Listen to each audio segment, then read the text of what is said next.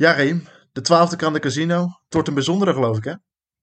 Ja, het wordt inderdaad een hele bijzondere. We hebben een speciale gast vandaag bij ons. Je gaat hem weer nog niet verklappen, zeker? Nee, ik hou het nog even geheim. Het is in ieder geval een oud-renner. Winnaar van onder andere de Amstel Gold Race. Tour-etappes. Meerdere, geloof ik, hè? Meerdere etappes, 4. Vier? Oh, nou geef je hem al bijna prijs. Ja, ik denk het wel.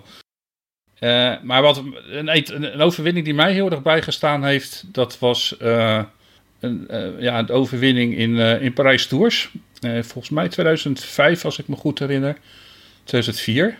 Het was echt een magische overwinning in mijn ogen, waar hij lang in de kopgroep heeft gezeten. En uiteindelijk het peloton gewoon weet voor te blijven. En op een grandioze wijze weet te winnen. Maar Parijs-Tours, qua naam is dat een veel kleinere wedstrijd. Waarom is die je dan juist bijgebleven? Nou, dat gewoon de echte hele manier waarop. Het was een lange ontsnapping. En als je dan toch nog uit handen weet van... Volgens mij was hij zelfs al teruggepakt en is hij nog een keer ontsnapt. En als je dan toch nog uit handen van het peloton... Van een aankomend stormend peloton weet te blijven. Je medevluchter, die wordt zelfs nog gepakt. Maar jij weet ervoor te blijven. Ja, het was echt gewoon fantastisch om naar te kijken. Zullen we maar snel gaan beginnen? We gaan beginnen.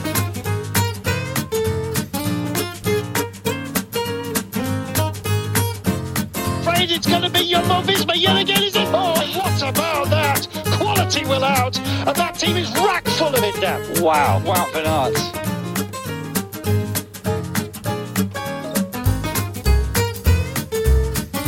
Roglic's going all the way, and nobody can stop Primoz Roglic. That is a wonderful win. A man for all parkour, a man for all seasons, a man for all races. Primoz Roglic has pulled something truly special out the back.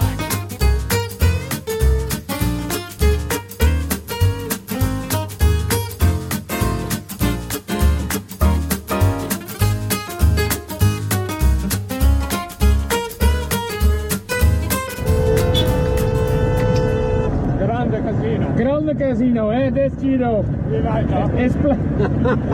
Ja, goedemorgen, goedemiddag, goedenavond, goedenacht, wanneer u ook luistert. Fijn dat u luistert naar deze 12e Casino. En u hoort het al van Raim en mij zojuist. Het is een bijzondere Grande Casino, want u had het waarschijnlijk al vernomen aan de hand van onze tips. Maar bij ons te gast vandaag de enige echte Erik Dekker. Welkom, Erik. Goedendag. Leuk dat je er bent. Hoe is het met je? Ja, prima. Ik heb niet zoveel te klagen. Behalve, we kunnen wel over corona beginnen. Maar ik denk dat er mensen zijn die het op dit moment erger hebben als ik. Ja, dat zeg ik ook altijd inderdaad. Je komt je tijd wel een beetje door. Jawel hoor. Ja, dus, er is een hoop wielrennen op tv natuurlijk. Dus dat is wel iets wat, wat ik altijd wel leuk vind. En ik volg het graag. Dus ja, dan zijn de afgelopen weken en de komende weken... Ja, het komend weekend wordt een beetje lastig, hè? Een beetje een saai weekend. Een saaie zondag. Ja. Weer geen Roubaix helaas. Nee. Maar goed, daarna hebben we nog wel weer de Amstel Gold Race en de Waalse klassiekers. Dus, en dan komt daarna komt de Ronde van Italië er weer aan. En dan, we gaan maar door en door natuurlijk. We gaan maar door, hè. Ja. Heb je afgelopen zondag gisteren gekeken? Ronde van Vlaanderen?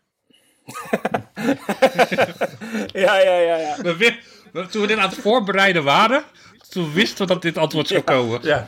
Ik zei, dat zou leuk zijn als we dan gewoon 30 vragen voorbereiden over de Ronde van Vlaanderen. En dat Erik zegt, nee, ik heb niet gekeken. Nee. Ik was er... de tv was om 9:15 aan. En ik heb ook... Ja, toen begon Sport er al mee. Ja, toen begonnen ze er al mee. Dus om 10:00 zag ik ook de officieuze start. En even later de officiële start. Nou, vanaf dat moment kijk ik wel wat aandachtiger. Op het moment dat kilometer 0 valt. Om te kijken wat die eerste situatie is. Dat is altijd wel interessant. En ook, er reed natuurlijk iemand mee waar ik extra veel interesse in heb. Dus dus dat wilde ik ook even aanschouwen. Hoe hij dat zou doen en wat zijn taak zou zijn. En hoe hij in dat spel zich zou voortbewegen. Dat zie je niet heel vaak natuurlijk, hè, de beginuren. Als de kopgroep dan eenmaal weg is en het wordt 7, 8, 9, 10 minuten. Ja, dan volg ik het nog zijdelings. Maar in ieder geval, ondertussen was de paasbrunch bezig bij ons. TV op de achtergrond. Maar dan gebeurt er ook niet veel natuurlijk. Dus dan kun je het ook nog wel zijdelings volgen. En dan de finale uiteraard. Ja, die finale is dan 120 kilometer lang, geloof ik. Dus. Heb je genoten van de finale? Ja, tuurlijk. Het is dat soort wedstrijden waar iets op het spel staat is sowieso boeiend. En hoe het zich ontvouwt en wat er gebeurt. Ja, dat is super boeiend. En dat, ondertussen was natuurlijk degene waar ik wat extra interesse in heb, was niet meer in het voorste strijdgewoel bezig. Dus kon ik zeg maar objectief, zo objectief mogelijk naar de wedstrijd kijken. Ja. En ja, dat is geweldig. En kijk, een onterechte winnaar is er nooit. En dat was in dit geval ook niet. En de nummer 2 was hartstikke teleurgesteld. En dat moet hij ook zijn en dat is logisch. En Wout van Aert was ook teleurgesteld dat hij niet mee kon. Maar dat is misschien wel de reden dat die mannen aan topsport doen. En dat is ook gewoon dat je kans hebt om niet te winnen of om niet de beste te zijn. En daarom is het extra leuk als het soms wel lukt. En dat blijft uiteindelijk nog altijd bijzonderder dan dat iedereen wel eens denkt natuurlijk. Want vooral met een Mathieu van der Poel en een Wout van Aert denken ze, ja, die winnen alles wat ze willen winnen, bij wijze van spreken. En dat bleek gisteren dus gewoon niet. Nee, want was Asgreen nou gewoon simpelweg de sterkste? Was die gewoon sterker dan Van der Poel? Of denk jij dat Van der Poel of Van Aert fouten hebben gemaakt? Ja, als ze die fouten niet maken, weet je niet hoe het loopt. Als je kijkt naar de twee koplopers, dan denk ik dat Mathieu een hele goede dag had gisteren. Het zeer goed deed. Uiteindelijk met Asgreen voorop komt. Ja, die heel vaak zal kloppen. Maar op de Paterberg kreeg je ook de indruk dat Mathieu niet meer beter was. En dan reizen met z'n tweeën naar de streep toe. Ja, daar kun je er niks meer van zeggen. Dan denk je van, ja, als ik geld in moet zetten, dan zou ik hem op Van der Poel zetten. Maar ik had ook wel heel duidelijk voor ogen van, ja, dat is allemaal heel makkelijk gezegd. Na 260 kilometer, ja, dan vallen nog wel eens de zekerheden weg. En dat gebeurde eigenlijk ook. Buiten het feit dat Asgreen gewoon een hele mooie sprint reed. Een hele sterke sprint reed. En ja, je zag eigenlijk wat ik net beschrijf. Ja, het was een beetje aan het kantelen leek. Nou ja, en dat kwam uiteindelijk tot uiting in die laatste 100 meter. Zij. En wie breekt er dan? Ja, dat is degene die misschien wel van bovenliggende partij naar onderliggende partij komt. Nee, ik vind het wel interessant wat Erik daar zegt over dat kantelmoment. Want ik zag Asgreen op de Koppenberg op een gegeven moment echt, nou, met een grimas van hier tot Tokio een beetje achter de feiten aanfietsen. En toen Van der Poel en Van Aert het met z'n tweeën nog helemaal in de touwtjes leken te hebben. Maar uiteindelijk, richting die laatste keer Kwaremond, richting de laatste keer Pater, leek Asgreen eigenlijk alleen maar sterker te worden. En leek het bij Mathieu het vet steeds meer van de soep te raken. Hoe hebben jullie daarnaar gekeken? Maar hij lag op de grond, hè. Hij lag op zo'n 67 kilometer, komt die valpartij. Waarbij eigenlijk tot dan toe de hele wedstrijd die voor Alpecin-Fenix en Jumbo-Visma op rolletjes lijkt te verlopen. Die koers is gesloten gebleven. De ploeg van Quickstep komt in de valpartij met Alaphilippe en Asgreen. Die twee komen heel snel terug.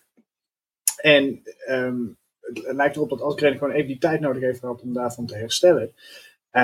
Maar ja, eigenlijk wat we bij Van Aert hebben gezien in de straten en in die jongen is dus blijkbaar ook zo goed in staat om zo snel weer te herstellen binnen zo'n wedstrijd.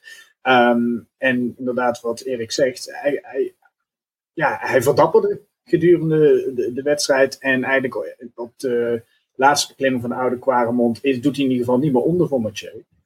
En ik denk dat, maar tegelijkertijd denk ik dat Mathieu zich in de beste positie bevond op dat moment die hij zich kon bevinden. Hij zat met de quicksteppers, zat hij met degene met de minste sprint, tussen aanhalingstekens, want hij heeft ook een keer stuiver opgelegd in de Ronde van Duitsland. Je hebt je research gedaan, uitstekend. Nee, maar hij rijdt... met Asgreen rijdt hij naar de finish. Met Quickstep erachteraan die niet meer op hem jagen. En ja, dat hij erop wordt gelegd in die sprint. Dat had niemand verwacht. Maar ik denk dat hij tot op 1 kilometer van tevoren helemaal had getekend voor die situatie. Ja, ik begin me inderdaad wel echt wel af te vragen of de voorbereiding van Wout en Mathieu was natuurlijk best wel zwaar. Ik vraag me inderdaad wel af of die twee gewoon, zeker in Tirreno, gewoon eigenlijk misschien veel te diep zijn gegaan Maar als je nu dan de afgelopen periode in de Vlaamse klassiekers toch uiteindelijk niet voor betalen. Dwars door Vlaanderen was natuurlijk al een teken aan de wand voor Mathieu. Wout was natuurlijk gewoon in Gent-Wevelgem echt wel heel goed. Ja, dat is dan natuurlijk van de voorjaarsklassiekers nou ook weer niet de allerzwaarste. En ja, als je dan nog een keer diep moet gaan in de Ronde van Vlaanderen, terwijl je dat... Ja, ik kan me vragen of het gewoon niet allemaal net iets te veel is geweest. Hoe denk jij daarover, Erik? Nou, kijk, als je naar Mathieu kijkt, die heeft woensdag natuurlijk een hele rare dag gehad. Mijn zoon had iets soortgelijks, alleen dat uitzicht anders, omdat hij iets minder goed is. Geen schande overigens. Alaphilippe had het ook. Er waren wel meer renners die gewoon echt anders presteerden. Het koers was ook heel raar, hè? We hebben uiteindelijk won Van Baarle met een solo van 50. Dat was en knap. Maar als je zag hoe die eruit zag, hij was helemaal wit uitgeslagen. Daarachter kwam de koers niet echt op gang. Maar iedereen zat toch wel een beetje met dat weer, denk ik. Niet iedereen was volledig aangepast, zal ik maar zeggen. Maar als je die wedstrijd dan accepteert dat die wat minder was van Mathieu met een reden, dan is er volgens mij niet veel aan de hand. Want volgens mij rijdt hij de snelste Poggio, maar is hij slecht geplaatst aan de voet. Ja, als hij een super dag heeft en hij begint vooraan op de Poggio, komt hij boven op de Poggio ook met 2 seconden verschil. Maar dat is genoeg om eventueel alleen aan te komen, hè, want dat is 50 meter. Nu heeft hij die 2 seconden ook sneller gereden als de rest, maar komt hij met een paar anderen boven. Vervolgens rijdt hij de E3-prijs. Ja, daar rijdt hij natuurlijk een hele bijzondere koers. Samen met Wout moet hij heel veel werk opknappen. Uiteindelijk rijdt hij Wout eraf en nou ja, komt hij vooraan en Asgreen wint alsnog. Maar dat was wel een geweldige wedstrijd wat hij daar reed. Alleen hij kwam zo verschrikkelijk in het defensief dat hij heel veel kopwerk moest doen. En dan kon op de Tiegenberg nog altijd nog maar 1 man volgen. En dat was Thibaut. Dus volgens mij was er met die vorm van Mathieu niet veel aan de hand. En gisteren had hij gewoon een geweldig goede dag. Was het niet ook zo dat ze na die Tirreno bij Alpecin tegen Mathieu hebben gezegd van we moeten dwars door Vlaanderen niet rijden zoals we de Tirreno hebben gedaan. Je moet ook een beetje gewoon met de rem erop rijden. En op een gegeven moment was het duidelijk dat Van Baarle zo, nou in ieder geval die dag de beste was. Dat kunnen we denk ik wel concluderen. En met in het oog met de Ronde van Vlaanderen. Hè, gewoon even met de rem erop rijden. En dat pokeren. En ik vind dat juist wel mooi aan Mathieu. Want daar is heel veel commentaar op geweest de afgelopen jaren. Hè, maar nu kan hij en pokeren en met zijn hart rijden. Dus volgens mij is er ook heel weinig aan de hand. Nou, ik geloof er niet in. Ik geloof er niet in dat Mathieu naar Waregem toe gaat. Een dag van tevoren weer zo'n bezemstil in zijn neus doet om een negatieve test voor te leggen. En dan dwars door Vlaanderen gaan rijden met vooropgezet spel dat hij niet helemaal tot uit... Nee, die vindt gewoon iedere wedstrijd leuk. En zeker die wedstrijden, die wil hij gewoon winnen. En hij was fysiek gewoon... En daar mag je, zonder dat je het kan bewijzen... Maar daar mag je de plotselinge warmte, de idiote warmte eigenlijk... mag je daar best wel als verklaring aanhalen. En verder, Wout viel mij op... en dat valt me eigenlijk al het hele jaar op tot nu toe...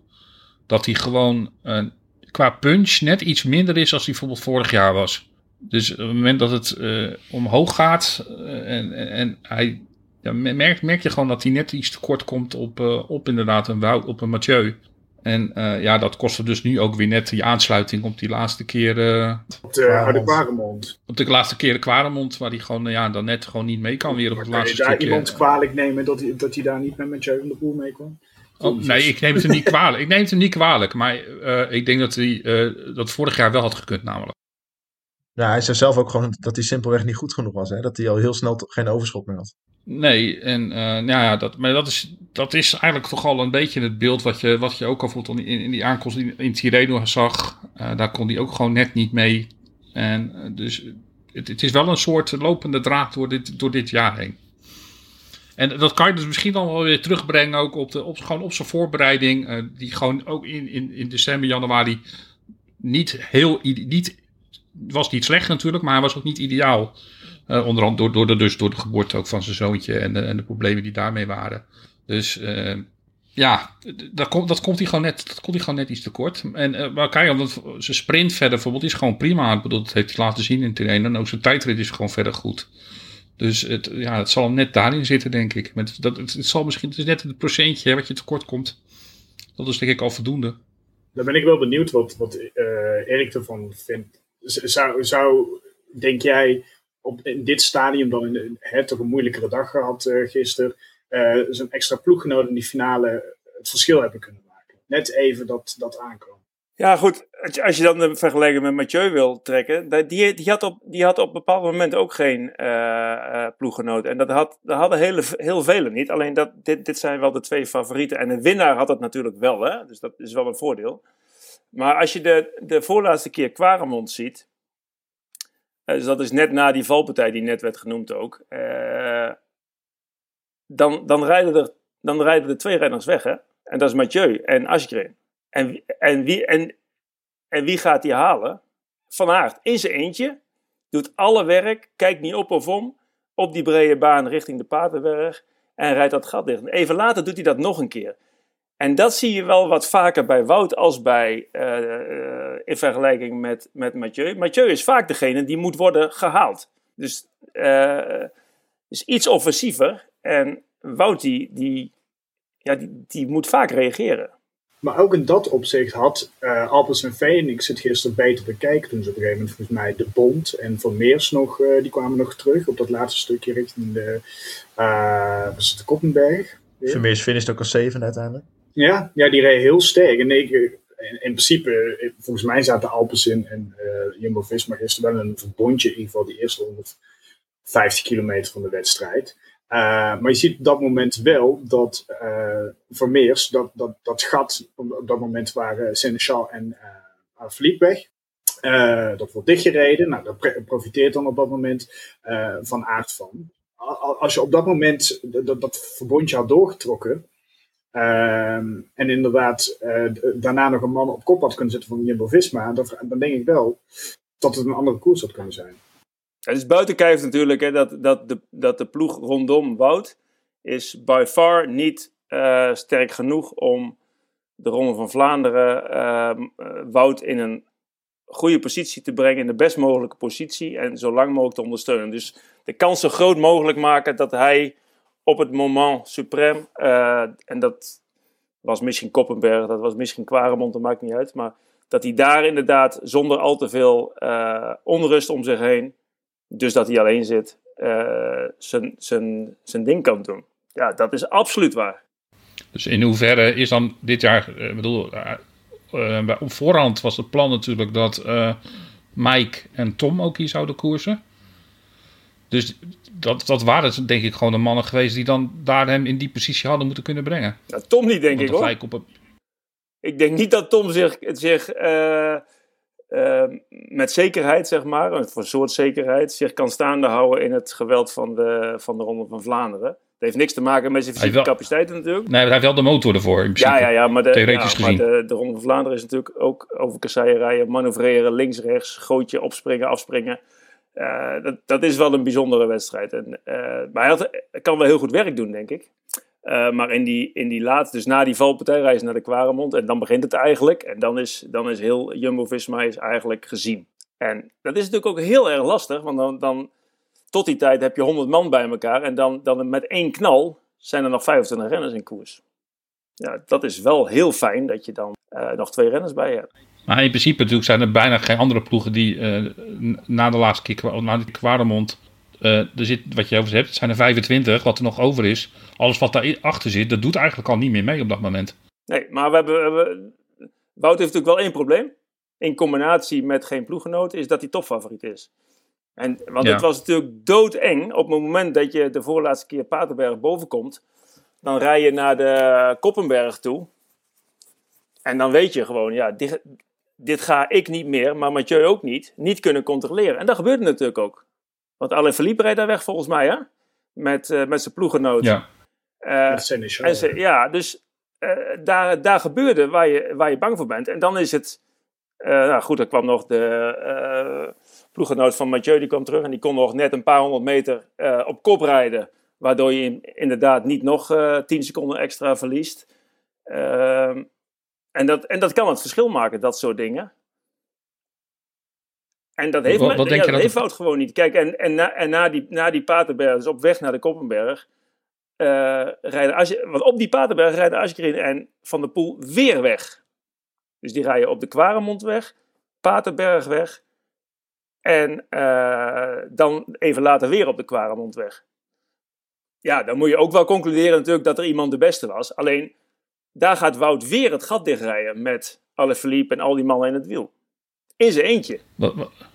Wat denk je dat de ploeg moet doen? Moet daar nog moet er geïnvesteerd worden in toch nog een tweede renner erbij van het niveau? Laten we zeggen...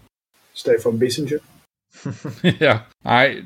Moet daar nog gewoon nog een tweede sterke man bij? Of is het gewoon, zou dat normaal met Mike gewoon opgelost kunnen worden? Of hoe zie je dat verder? Of moeten ze gewoon doorgaan op de weg als ze nu zijn en gewoon blijven investeren in de jongens die ze gehaald hebben? Dat zijn natuurlijk Eenkorn, David onder andere. Het zijn allemaal nog jongens van 24, 25. Dus daar zou je nog mee door kunnen. En dan zou je zeggen, weet je wat, we gaan daar gewoon door in blijven investeren en hopen dat daar de groei in komt. Ja, maar daar zal Wout niet blij mee zijn. Dus ik neem aan... Dus er zal echt geïnvesteerd moeten worden in een extra... Nee, dat zal niet moeten. Dat zal iedereen ook willen. Ja, want het enige wat je wil is... En dat is de Tour de France is dat al gebeurd. Hè? Je wil de kans zo groot mogelijk maken dat jouw kopman, als die de beste is in de Tour de France, dat hij het ook kan houden door je ploeg. Nou, die ploeg die is best wel sterk. En dat wil je in de sprints, wil je dat. Hè? Als je naar Bennett kijkt en de ploeg van Quickstep, ja, die hebben met Morkov iemand die de kans... vele malen groter maakt, dat Bennett het elke keer of heel vaak afmaakt. Dat is wat je wil. Dus als je dat in de klassiekers ook wil, ja, dan zul je, en dat is helemaal niet zo ingewikkeld, en dat zal ook niet zo geheimzinnig zijn, maar daar zullen echt wel, ik denk meer dan één, maar één of meerdere renners worden gehaald die bij die 25 zitten, zeg maar, als het kaf van het koren is gescheiden. Ik denk ook wel dat er een... echt moet kijken naar... Er zit ik zit helemaal niet... Zit ik te praten doen? Oh, ik zag mijn mute nog in beeld staan. Sorry, ik begin even opnieuw. Ik hoorde je gewoon, dus... Oké. Ik denk ook dat er echt gekeken moet gaan worden naar mannen die ook wel wat hoogtemeters in dat op zich aankunnen. Want we hebben Van Hooydonck gezien natuurlijk in Gent-Wevelgem. Die zeker in staat is om van die moeilijke koersen bijbad om de finale mee te gaan. Maar... Bij de ronde is het toch 2200 hoogtemeters. En ik vraag me zelfs af of Mike Teunissen in die zin dan nog in staat is om echt nog tot die laatste 10 kilometer, 15 kilometer mee. En ik zag Eekhoorn, die heeft gisteren veel werk verzet in die laatste van 100 tot 50 kilometer. En ik ben ook wel heel benieuwd hoe hij het zou doen als hij niet de hele tijd alleen maar aanvallen hoeft af te stoppen. Maar... Er zal ook gewoon echt moeten gekeken worden. Ik noemde het net even al. Iemand als Stefan Bissegger. Hoe spreek ik? Bissegger. Dat lijken mij wel mannen voor de toekomst die ook dit werk aankunnen. En die denk ook wel nog steeds in de fase zitten dat ze iemand als Wout heel erg mooi kunnen ondersteunen. Ja, want zit het hem echt in die hoogtemeters? Want jij hebt het over Nathan van Hooydonck, onder andere. Die in Gent-Wevelgem natuurlijk verschrikkelijk sterk was, werd aan alle kanten, kreeg hij lovende woorden, hij en de ploeg, en terecht, want wat hij daar neerzette was natuurlijk bijzonder indrukwekkend. Maar in de Ronde van Vlaanderen hebben we hem, geloof ik, rond 80 kilometer voor de streep een keer een poging zien doen om in een groepje weg te rijden. Maar dat was het ook. Nou ja, dat was ook weer een afstop, hè, volgens mij. En daarna reed hij nog even met Maarten Wynants mooi de laatste kilometers van zijn carrière. Ja, maar ja, dat is niet de manier waarop je in beeld wil komen. Nee, maar wat er gisteren gebeurd is ze rijden naar die voorlaatste keer Kwaremond. Die valpartij is net geweest.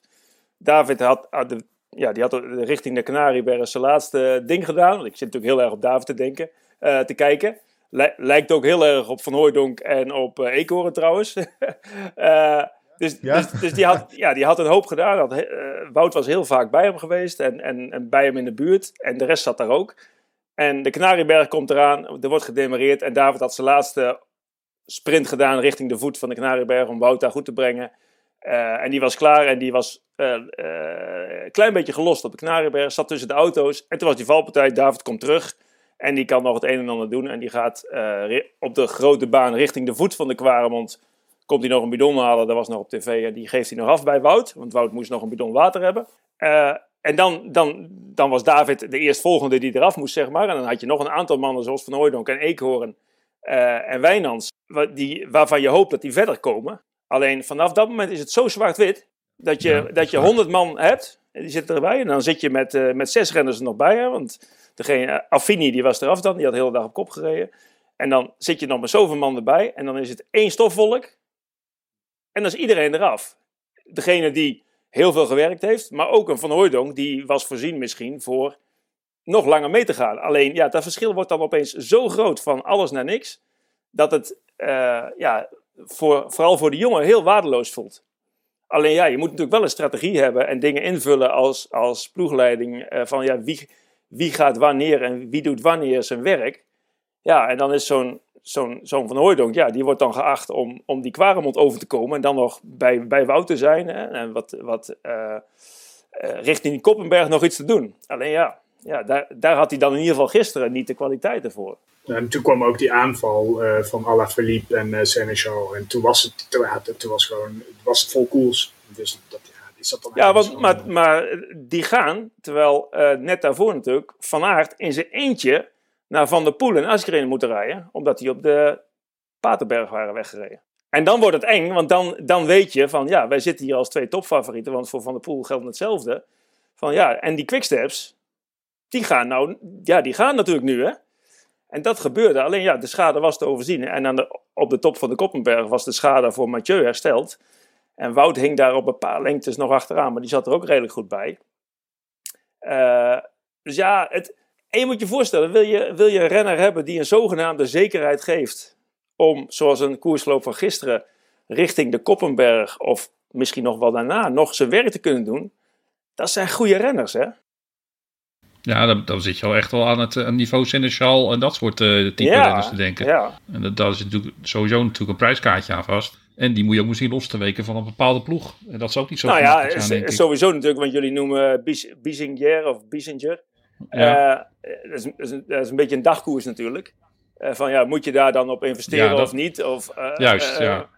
Dat is best wel... En gevaarlijk. En het is, de ene wedstrijd is het Jantje. Ja. En de volgende wedstrijd is Pietje. En volgend jaar is Klaasje weer.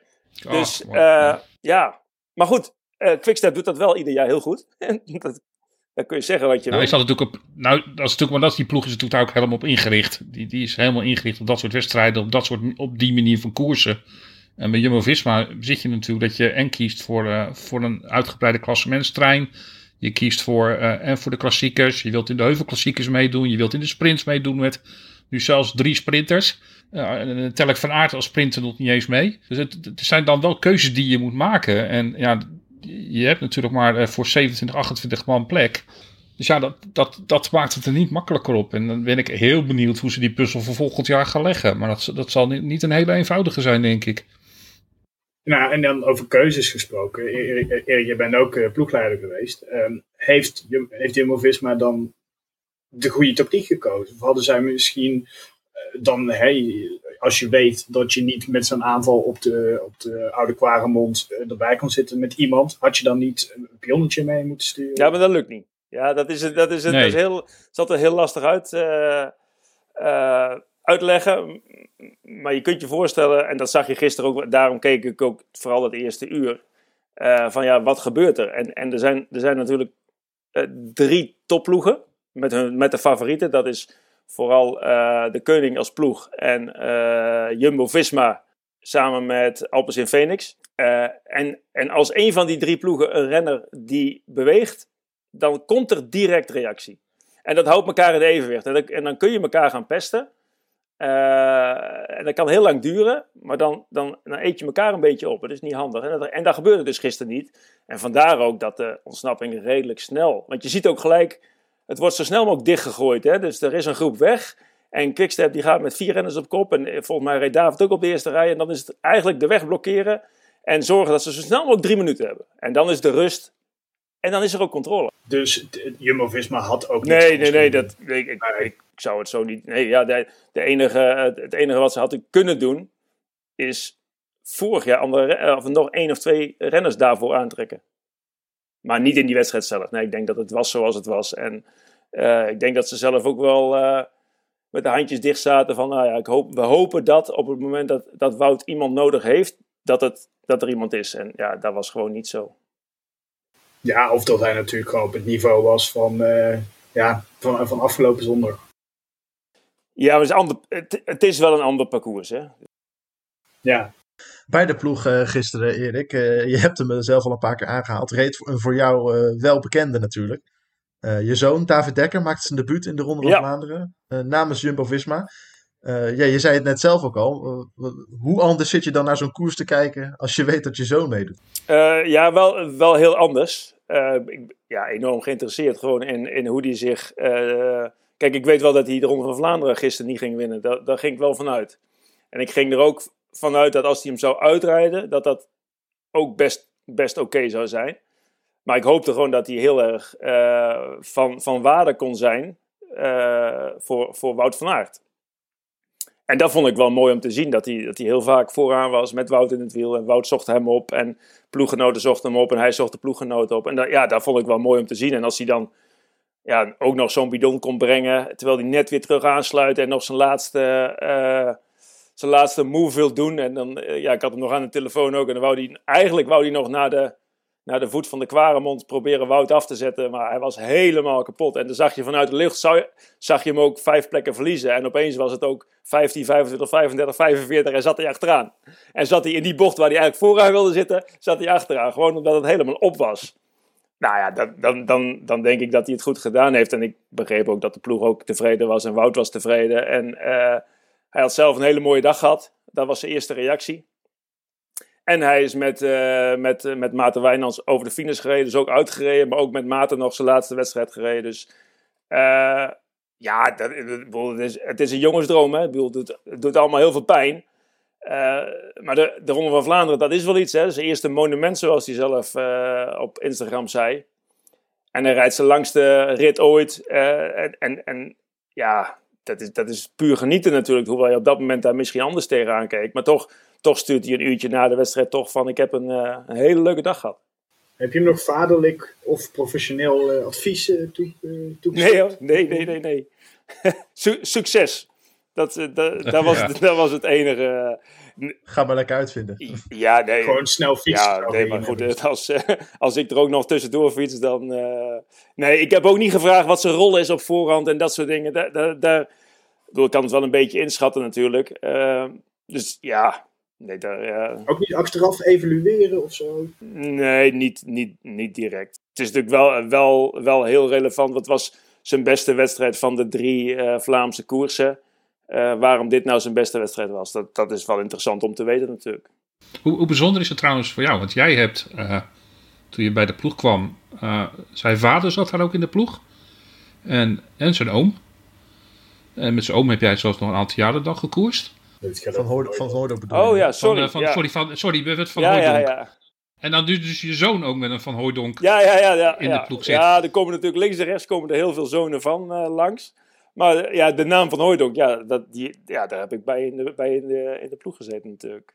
Maar het is geen zoon natuurlijk, dus het is een neefje.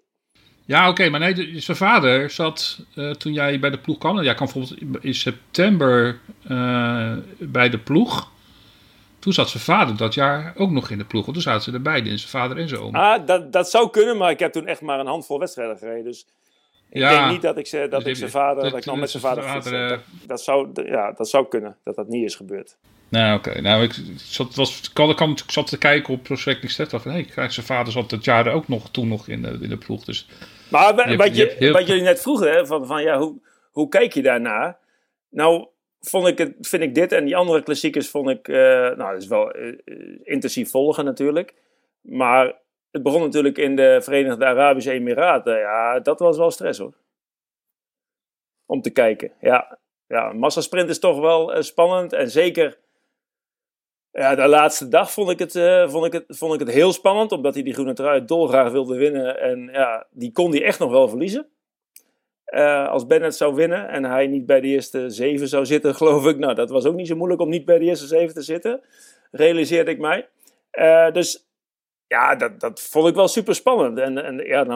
Dan is een tussensprint op 18 kilometer is gewoon opeens mega belangrijk geworden natuurlijk. Ja, maar dat is het bijzondere, Erik. Want we hebben het gewoon over een World Tour wedstrijd.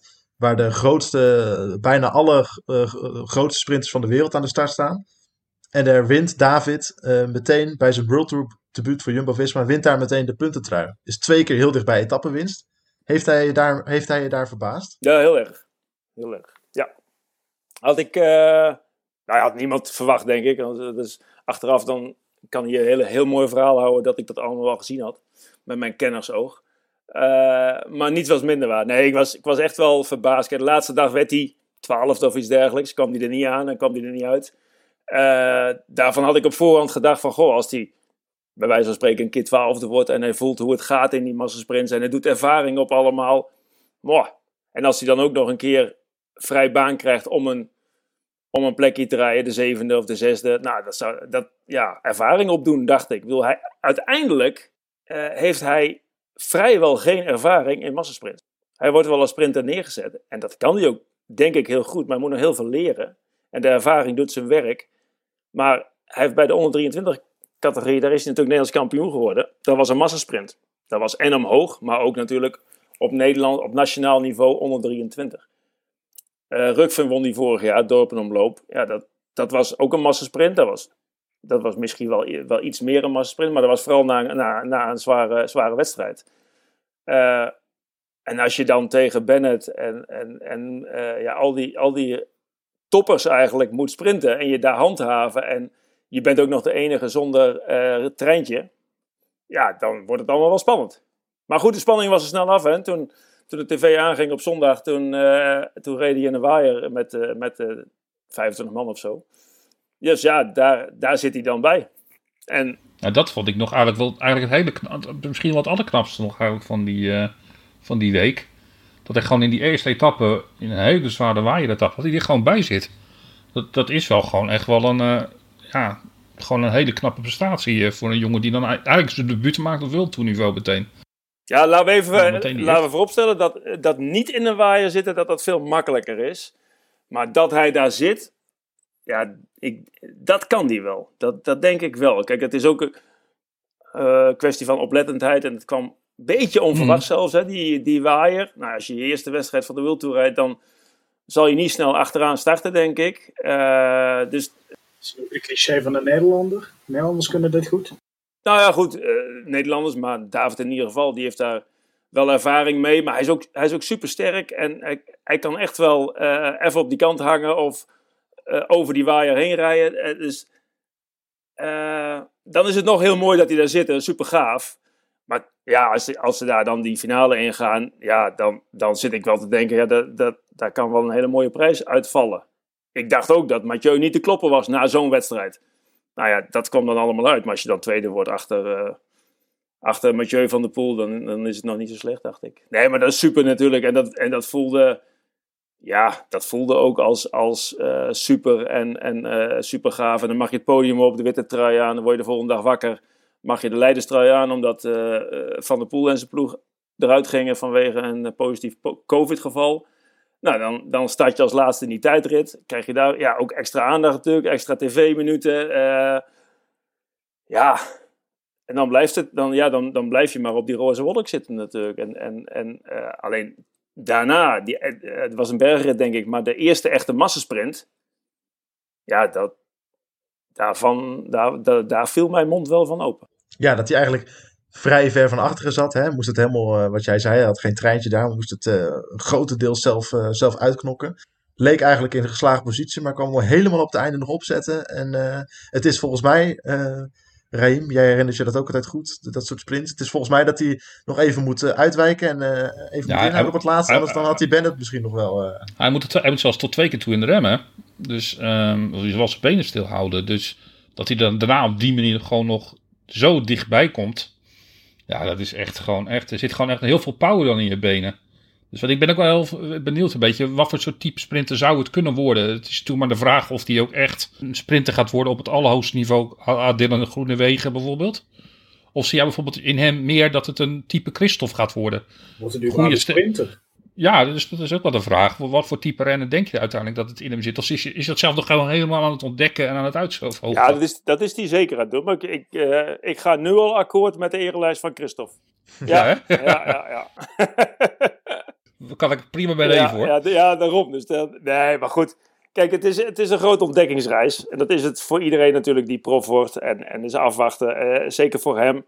En wat voor type sprinter het wordt. Ja, als je de snelste bent, dan ben je een sprinter. Hè? Dus, maar die eerste sprint, maar de sprint achter Bennett, dat die tweede wordt. Ja, daar is hij ook nog een soort met van gefrustreerd dat hij tweede wordt. Ja. Met andere woorden, hij voelde dat er meer in zat. En ik heb natuurlijk extreem goed op hem gelet in alle drie de sprints. En hij doet het gewoon heel goed. Hij heeft dan geen steun.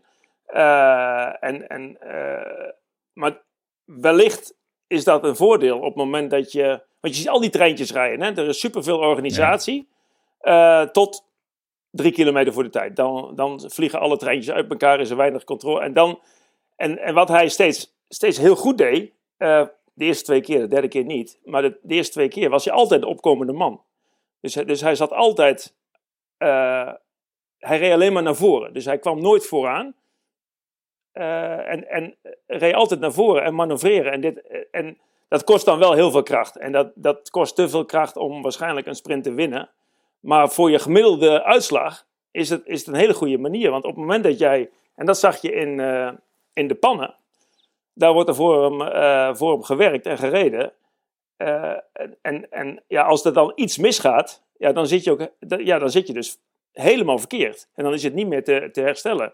Terwijl als jij niet op die eerste rij komt en altijd komt en dan op één moment, op het juiste moment, naar de goede plek sprint, en dan ben je wel een half jasje kwijt, maar dan zit je er wel. En dan rij je wel een goede uitslag. Alleen het gaat niet vaak leiden tot een overwinning. Dat denk ik. Dus je zal toch moeten gaan werken met treintjes en dat fine-tunen en dat aansturen en evalueren en beelden terugkijken. En dat kost gewoon... Ja, dat kost heel veel energie. Maar dat is wel wat hij heel goed deed in de Verenigde Arabische Emiraten. Roeien met de riem die hij op dat moment heeft. En maar kijken. En de tweede sprint die hij deed, ja, daar doet hij een hele goede move. En is hij aan het boksen met Caleb Ewan. En dan komt hij uiteindelijk in het wiel van Bennett uit. En dan wil hij de sprint aangaan, alleen... De wind kwam van links, daar is dan ook ruimte. Als je rechts gaat zitten, kom je er nooit langs. Dus heeft hij geen keus. Moet hij door de wind komen, ja, dan moet hij een sprint doen om in het wiel van Bennett te komen. Ja, daar kan hij ook maar half in zitten, omdat iedereen daar wil zitten.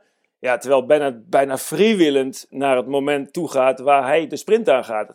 En de rest is gewoon al deels klaar met sprinten. En ja, dat zijn dingen, dat is super waardevol om mee te maken.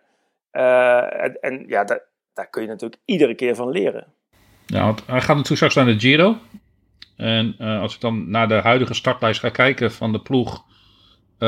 dan krijgt hij in principe Affini, Van Emden en dan Martens mee voor in zijn trein. Is dat voldoende voor hem, denk je? Want het is niet, denk ik, de meest ideale trein die je kan meekrijgen. Al is Martens wel natuurlijk iemand die heel goed iemand kan afzetten... die weet zijn weg heel goed in een peloton. Maar het is geen echte lead-out natuurlijk die hij meekrijgt daar. Dus daar komt hij eigenlijk in dezelfde positie te zitten waarschijnlijk als in de UAE-tour. Nou, de UAE-tour was 0, hè? Ik bedoel, daar ging Jos van... Ja, vooral dat Van Emden de ziek naar huis was. Ja, dus op de dag van de eerste sprint ging Jos naar huis ziek. En Pfingsten was daar nog wel. Maar die was fysiek niet in staat om zeg maar, op het moment suprême er echt dwars door de wind te rijden... En David de ruimte te geven. Maar die was er wel en die heeft hem ook wel geholpen.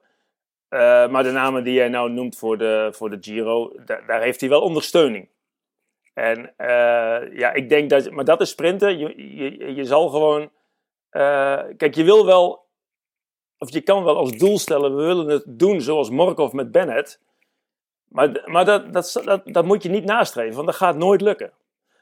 Dus je zal een modus moeten vinden. En daarvan kan je niet op voorhand zeggen... we gaan zus en zo doen. Maar dan zal op een enig moment... zal David gewoon moeten improviseren. Of renners die bij hem in de buurt rijden... moeten improviseren. Maar het is wel fijn... dat er gewoon tot de laatste paar kilometer... dat er wel ondersteuning is.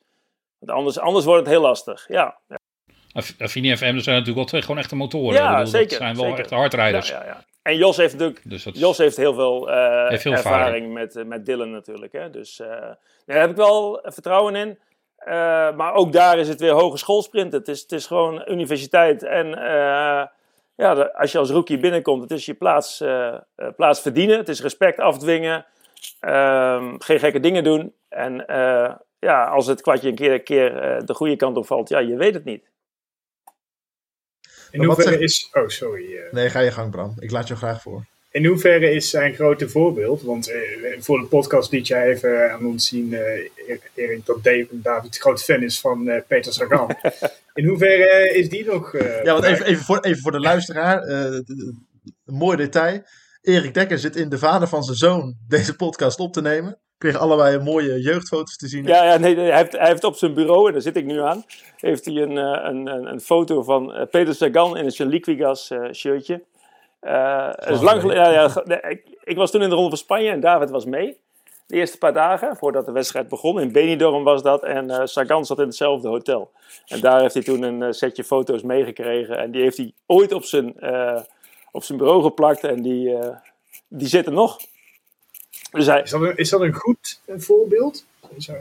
Zo'n renner?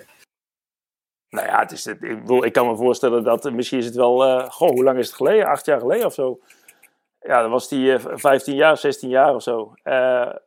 Ja, kan ik mij heel goed voorstellen dat kinderen van die leeftijd Sagan als held zagen, toch? Ja. En ja, waarom niet? Hij heeft er een en ander gepresteerd, toch? Maar is het geruststellend voor jou als vader? Nou, even al duidelijk, hij is geen fan in de zin van... nee, als hij van iemand fan was, dan is het van Cancellara. Dat is... Dat tekenen we ook voor. Ja, nee, daar was hij echt fan van. Nou, dit is wel grappig dat je dit... als dat zijn voorbeeld is... de Lanterne Rouge, een best wel groot YouTube-kanaal... voor de iets jongere wielrenvolgers... die vergelijken hem met de eerstvolgende kanselaar. In ieder geval meervoudig Parijs-Roubaix winnaar. Dus in dat opzicht zijn er al... David Dekker. In dat opzicht zijn er al de eerste gelijkenissen. Maar de gelijkenis... Mij op basis... Ja, dat is een YouTube-kanaal wat de gelijkenis trekt. Ja. Nou ja, op basis van zijn Strava-verhaal. Ja. Totaal geen druk verder. Nu al vergelijkt met Cancellara, 23 jaar geleden. Nou, hij zal het graag horen, maar dat soort dingen kunnen inderdaad ook heel erg in je nadenken. Nee, maar wat zegt het voor jou, Erik? Want ik bedoel, laten we wel zijn, hij is nog maar 23. Het is zijn eerste jaar op vulteniveau. Het is het eerste jaar bij Jumbo-Visma. Maar ja, hij staat er meteen in de ronde. Hij mag meteen naar de Giro. Hij wordt meteen opgesteld in de grootste wedstrijden. Wat zegt dat voor jou? Nou, kijk, als hij bij Quickstep had gereden, had hij niet gereden. Hè? Dus het heeft ook een beetje met de omstandigheden te maken. Maar goed, hij is wel een renner waarvan ik denk dat hij... als we een jaar... En ik denk dat een jaar ook al veel doet. Maar als we een jaar verder zijn in de Ronde van Vlaanderen... dat hij misschien wel verder komt. Of dat hij een andere positie binnen de ploeg heeft. Dan kan het ook zijn natuurlijk dat je bij die ene grote knal... voorlaatste keer Quaremont, dat je dan nog niet mee bent. Maar ik denk wel dat hij daar naartoe kan groeien. Dat denk ik wel. Ik denk dat hij best wel verbetert ook nog. Dus in dat opzicht zit hij bij een betere ploeg dan als hij voor Quickstep had. Oh ja, nee, maar dat was niet de afweging. Kijk, hij is naar Jumbo gegaan en dat is echt zijn eigen idee geweest. En zijn eigen droom eigenlijk. En Quickstep was echt wel een geweldige ploeg, dus daar kan je niks van zeggen. Maar hij wilde ook heel graag naar Jumbo toe. En waarom wou hij dat? Weet je dat? Ja, waarom wil Ronald Koeman naar Barcelona? Ja, omdat het toch het aanzien van Jumbo-Visma deze dagen, dat het toch de beste ploeg van de wereld is eigenlijk.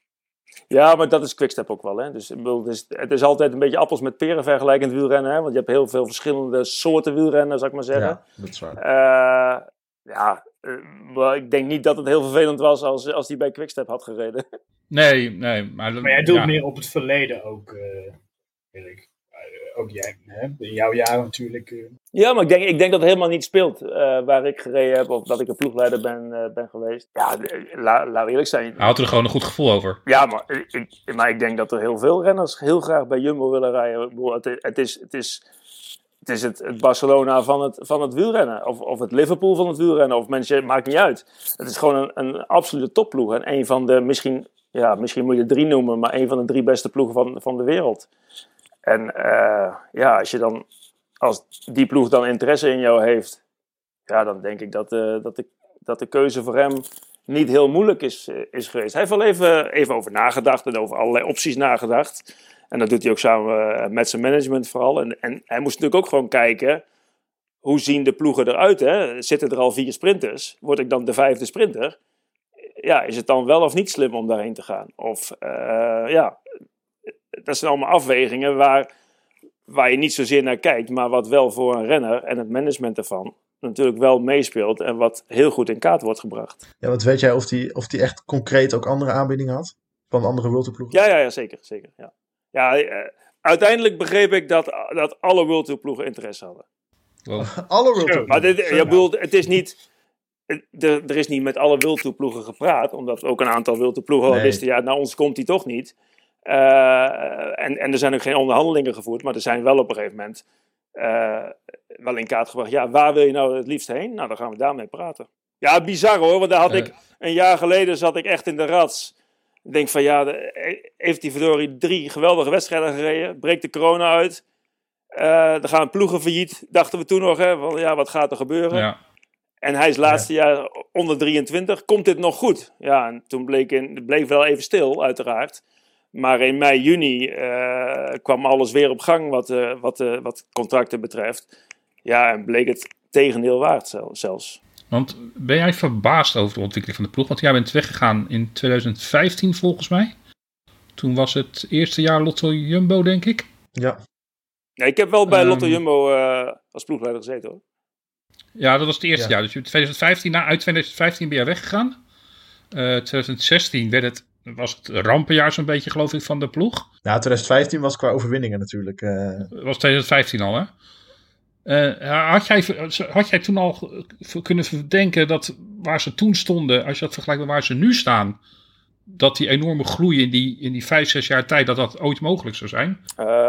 In welk jaar ik ben weggegaan, daar heb ik geen actieve herinnering aan, zal ik maar zeggen. Maar het was... Ik kan me voorstellen dat je dat jaar inderdaad uit je geheugen bent... We hebben het even nagezocht vanaf seizoen 2016. Ja, ik weet nog dat die winter, zeg maar... Dus de winter voorafgaande kwamen Groenewegen erbij en Roglic. Die kwamen allebei. Ja. Daar heb ik nog wat kennis mee mogen maken. En dat was... En dat is misschien ook wel gelijk... de grote oplossing geweest van de puzzel, dat die twee erbij kwamen. Want uiteindelijk kreeg je met Groenewegen weliswaar iemand die net was gevallen en een serieuze blessure had. Maar die begon natuurlijk wel heel hard te sprinten en te ontwikkelen. Ook dankzij de ploeg natuurlijk, hè? Pas op. En je kreeg met Roglic iemand die, dat was een groeibriljant. En ik weet nog dat Roglic... Is dat toen al duidelijk? Ja, je gaat niet voorspellen dat hij... De verwachting was niet dat hij ging doen wat hij nou al heeft gedaan allemaal, want dat is extreem. Maar die werd prof volgens mij. En een van zijn eerste wedstrijden was Catalonië. En dat was de laatste dag. En ja, toen heeft hij gewoon niet gesprint voor de overwinning, terwijl hij met 2 op kop zat. Omdat hij, bij wijze van spreken, van toeten nog blazen wist. Hij snapte er nog niks van. Maar die heeft zich heel snel ontwikkeld. Ook dankzij de ploeg. En daar zijn renners omheen gezet. En dat zijn misschien wel de 2 key players geweest voor het succes wat ze vorig jaar hebben laten zien natuurlijk. Ja, want Dylan Groenewegen is er natuurlijk nog steeds. We weten allemaal, hij staat nog even buitenspel door het incident met Fabio Jacobs. Maar hij is er nog. Net als bijvoorbeeld, als we het toch over snelle mannen hebben, een Olaf Kooi, ook nog maar 19, groot talent natuurlijk. David zit er natuurlijk ook bij die snelle mannen. Hoe kijk je daarnaar, Erik? Kunnen die elkaar allemaal aanvullen? Of gaat het elkaar op een gegeven moment wel bijten? Dat je 3 potentiële, of één ervan is al een wereldtopper, maar dat je 3 potentiële wereldtoppers op hetzelfde terrein bij elkaar hebt. Nou, als ze alle 3 allemaal sprinten op hoog niveau gaan winnen, dan heb je een uitdaging. Maar ik denk dat de uitdaging op dit moment is voor Olaf Kooi en voor David van... Als je kan leren van Dylan, dan moet je dat vooral doen. En als je met Dylan rijdt en je moet voor hem rijden, zou ik dat met 300% inzet doen. Want je wordt er alleen maar beter van en je kan ervan leren. En laten we eerlijk zijn, we weten natuurlijk niet hoe Dylan terugkomt, zeg maar. En vooral mentaal. En hopelijk gaat het allemaal weer terug goed komen. Maar het is niet zo dat je natuurlijk met een tweede plek in de UAE... dat je kan zeggen van, god, misschien ben ik wel even snel als Groenewegen. Dan moet je eerst maar eens even een keer of 10, 20 laten zien. En dan praten we verder. Ik bedoel, Dylan is misschien wel de beste sprinter. Was hij in ieder geval. Dus ja, voordat je je daarmee vergelijkt, zou ik zeggen van, be humble. Heb jij al het er met David over gehad? Heeft David nu al dingen geleerd van Dylan? Of is Dylan daarvoor nog te veel voor zichzelf bezig om mentaal terug te komen? Volgens mij is Dylan op trainerskamp wel even geweest. Maar hebben ze geen sprinttraining met elkaar gedaan bijvoorbeeld. Maar goed, aan de andere kant, Dylan is natuurlijk inderdaad met zijn eigen proces bezig. Privé gebeurt het een en ander. Kijk, het meeste leer je echt wel in de koers. En dat komt straks volgens mij... Na de Giro gaan ze elkaar treffen, denk ik. En dan zullen de verhoudingen ook wel duidelijk zijn op voorhand. Maar dat is voor David ook een masterclass sprinter natuurlijk. Ja, gaat hij sprints aantrekken voor Dylan bijvoorbeeld? Nou, ik ga de tactiek nou niet bekendmaken. Helaas. Nou, weet je wat het is? Het hangt altijd af natuurlijk van beide renners. Als David als een komeet omhoog gaat en sprints gaat winnen... En Groenewegen begint straks te koersen en hij wint niet. Ja, dan heb je andere verhoudingen dan dat je nu op voorhand inschat. Dus dat zien we straks in juni wel zeker. Wat mogen we eigenlijk... heb jij enige verwachtingen bij David in de Giro straks? Wel een paar keer over hebben. Of is dat echt... Moet dat gewoon een 3-weekse ontdekkingsreis door Italië worden? Dat sowieso natuurlijk, want het merendeel van de etappes zullen echt wel een worsteling zijn. Of zal zwaar zijn, het zal echt niet op zijn lijf geschreven zijn. Maar ik hoop wel dat hij een paar sprints kan doen waar hij de indruk heeft achteraf in ieder geval dat hij competitief is. Dat hij heeft kunnen sprinten, dat hij heeft kunnen doen wat hij wil doen en dat hij leert. En dat is wel een beetje het nadeel nu natuurlijk. Hij zou normaal gesproken de Ronde van Valencia hebben gereden als eerste koers. En dan de UAE sprinten, Valencia sprinten, UAE sprinten. Misschien de Ronde van Vlaanderen, maar vooral dan rond deze tijd zou Grand Prix de la Sarthe zijn. In voorbereiding weer op de Giro. En ja, het merendeel is natuurlijk afgelast. En daarvoor in de plaats heeft hij wel Vlaanderen E3-Prijs, Dwars door Vlaanderen gereden. En zou hij ook Parijs-Roubaix wel rijden? Dus ja, dat was heel mooi wisselgeld. Dat vond hij helemaal niet erg. Maar zeg maar, het aantal sprints, ja, dat blijft gewoon nog bij 3 natuurlijk. Ah, 4, want in de pannen heeft hij ook mogen sprinten. Erik, waar ben je nou eigenlijk... we hebben het net al even over vaders en zoons in het wielrennen gehad. Nou ja, hiermee heeft mijn hele opzetje eigenlijk over het festival. Maar, dank je wel. Waar ben je nou eigenlijk meer belangrijk? Dat hij, zeg maar, door jouw grote palmares...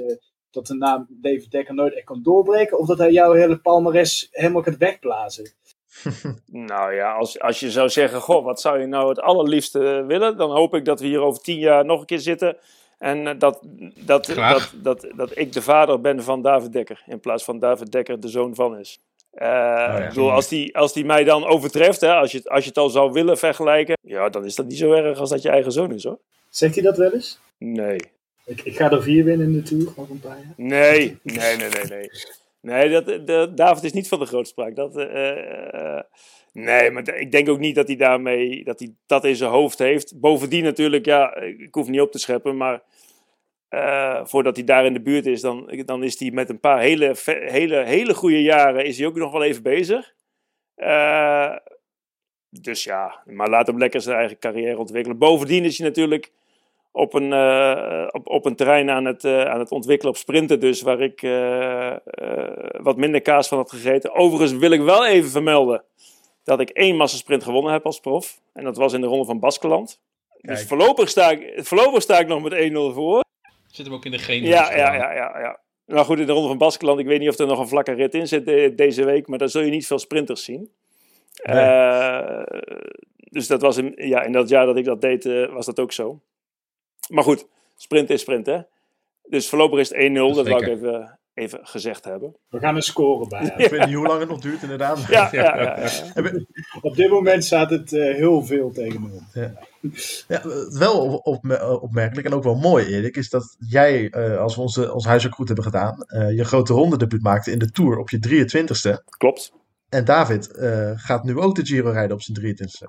Nou, dat heb je mooi opgezocht. Ja. Ja, dat vond ik een mooi feitje, zo vader of zo. Ook een puntje. Ja. Ik weet nog hoe ik zeg maar de weken na de Tour beleefde. Het waren natuurlijk criteriums en daar reed ik ook.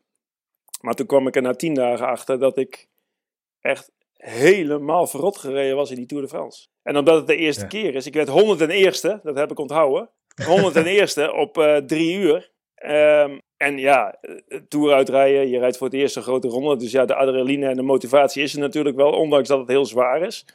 Maar toen ik nog een paar criteriums had gereden na die tijd, ja, op een gegeven moment heb ik criteriums afgezegd, omdat ik helemaal totaal los was. Zou je hem ook adviseren dan, en dat ga je niet doen, maar als je het wel mocht, dat kon doen, zou je hem dan adviseren om te zeggen, van, weet je, als het niet hoeft, rijd de Giro niet uit? Of moet hij hem gewoon uitrijden? Hij moet van mij helemaal niks. Nee, kijk, voor alles valt wat te zeggen. Hè, wil je, dus als ik ploegleider zou zijn, dan, of ik zou zijn carrièreplanning doen of wat dan ook, dan moet je niet alleen kijken naar die 3 weken Tour de France. Je moet ook kijken, of die 3 weken Giro. En als je natuurlijk de Vuelta uitrijdt op je knieën, dan is er geen seizoen meer. Dus dan is het afbreukrisico, zeg maar, is niet zo groot. Als je dat in mei doet in de Giro en je komt in Milaan aan, maar daarna ben je gewoon ook wel even klaar en niet meer echt competitief, is dat best zonde. Maar het kan ook heel waardevol zijn dat je daardoor uiteindelijk op de langere termijn weer een betere renner wordt. Dus het is maar net welke insteek je hebt, wat de planning is ook na de Giro. Dus ja, en ja, die planning na de Giro, daar ga ik sowieso al niet over. Dus ja, daar valt voor alles wat te vinden. Nou ja, jij reed in je eerste grote ronde, je eerste Tour, persoonlijk geen top 10 klassering. Dus dat moet David toch makkelijk weten kunnen. Nou ja, laat hem proberen. Ik denk ook niet dat er een top 20 klassering is. Ja, het is voor mijn gevoel, had ik gewoon iedere... Volgens mij ben je een keer 11e geworden. Maar ja, moet ik even... dat ik kan herinneren, je bent 11e geworden een keer. Daar hebben we gisteren helemaal uitgebreid zitten researchen. Yes, we weten dat nog allemaal. En dat was toen de 6 man 20 minuten voor hadden en niemand sprintte in het peloton of zo. Daar wil ik het ook even zien ook. Ben ik wel benieuwd. Kijk, 1994 was het. Oh ja, etappe 13 naar Albi. Gewonnen door Bjarne Ries. En ik was 11e. En daarachter inderdaad een sprint, want Abdu Zapanov werd 3e. En Jean-Paul van Poppel 6e. Erik Dekker 11e. Achter Marc Sergeant. Ja. En waar was dat? In Albi? Voor Erik Zabel gewoon nog. Ja, in Albi. Heb ik geen actieve herinnering aan. Dat is nou jammer dan. Dat is wel eigenlijk een hele mooie prestatie op je debuut. Een heel groot sprinter in. Ja. Maar reed Abdu Zapanov in dezelfde ploeg als ik dan? Nee. Goh. Nee, die reed voor Polti Vaporetto. Ah, ja, erop misschien. En jij reed voor Word Perfect. Jip, voorloper van de Rabobank. Ik kan het zeggen, dit is jouw terrein waar we nu... Voorloper van, ook van Novell. Dat was de opvolger en daarna Rabobank inderdaad. Dat is al wat in die tijd was ik dus, want ik ben natuurlijk al wat ouder dan de 2 andere heren hier. We zijn volgens mij zo'n beetje bijna van dezelfde leeftijd. Volgens mij een jaartje ouder als mij. Kan je niet zien.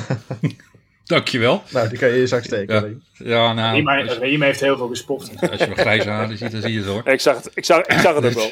Nou, ik heb betere tijden gekend. Dat wil ik meteen zeggen, inderdaad.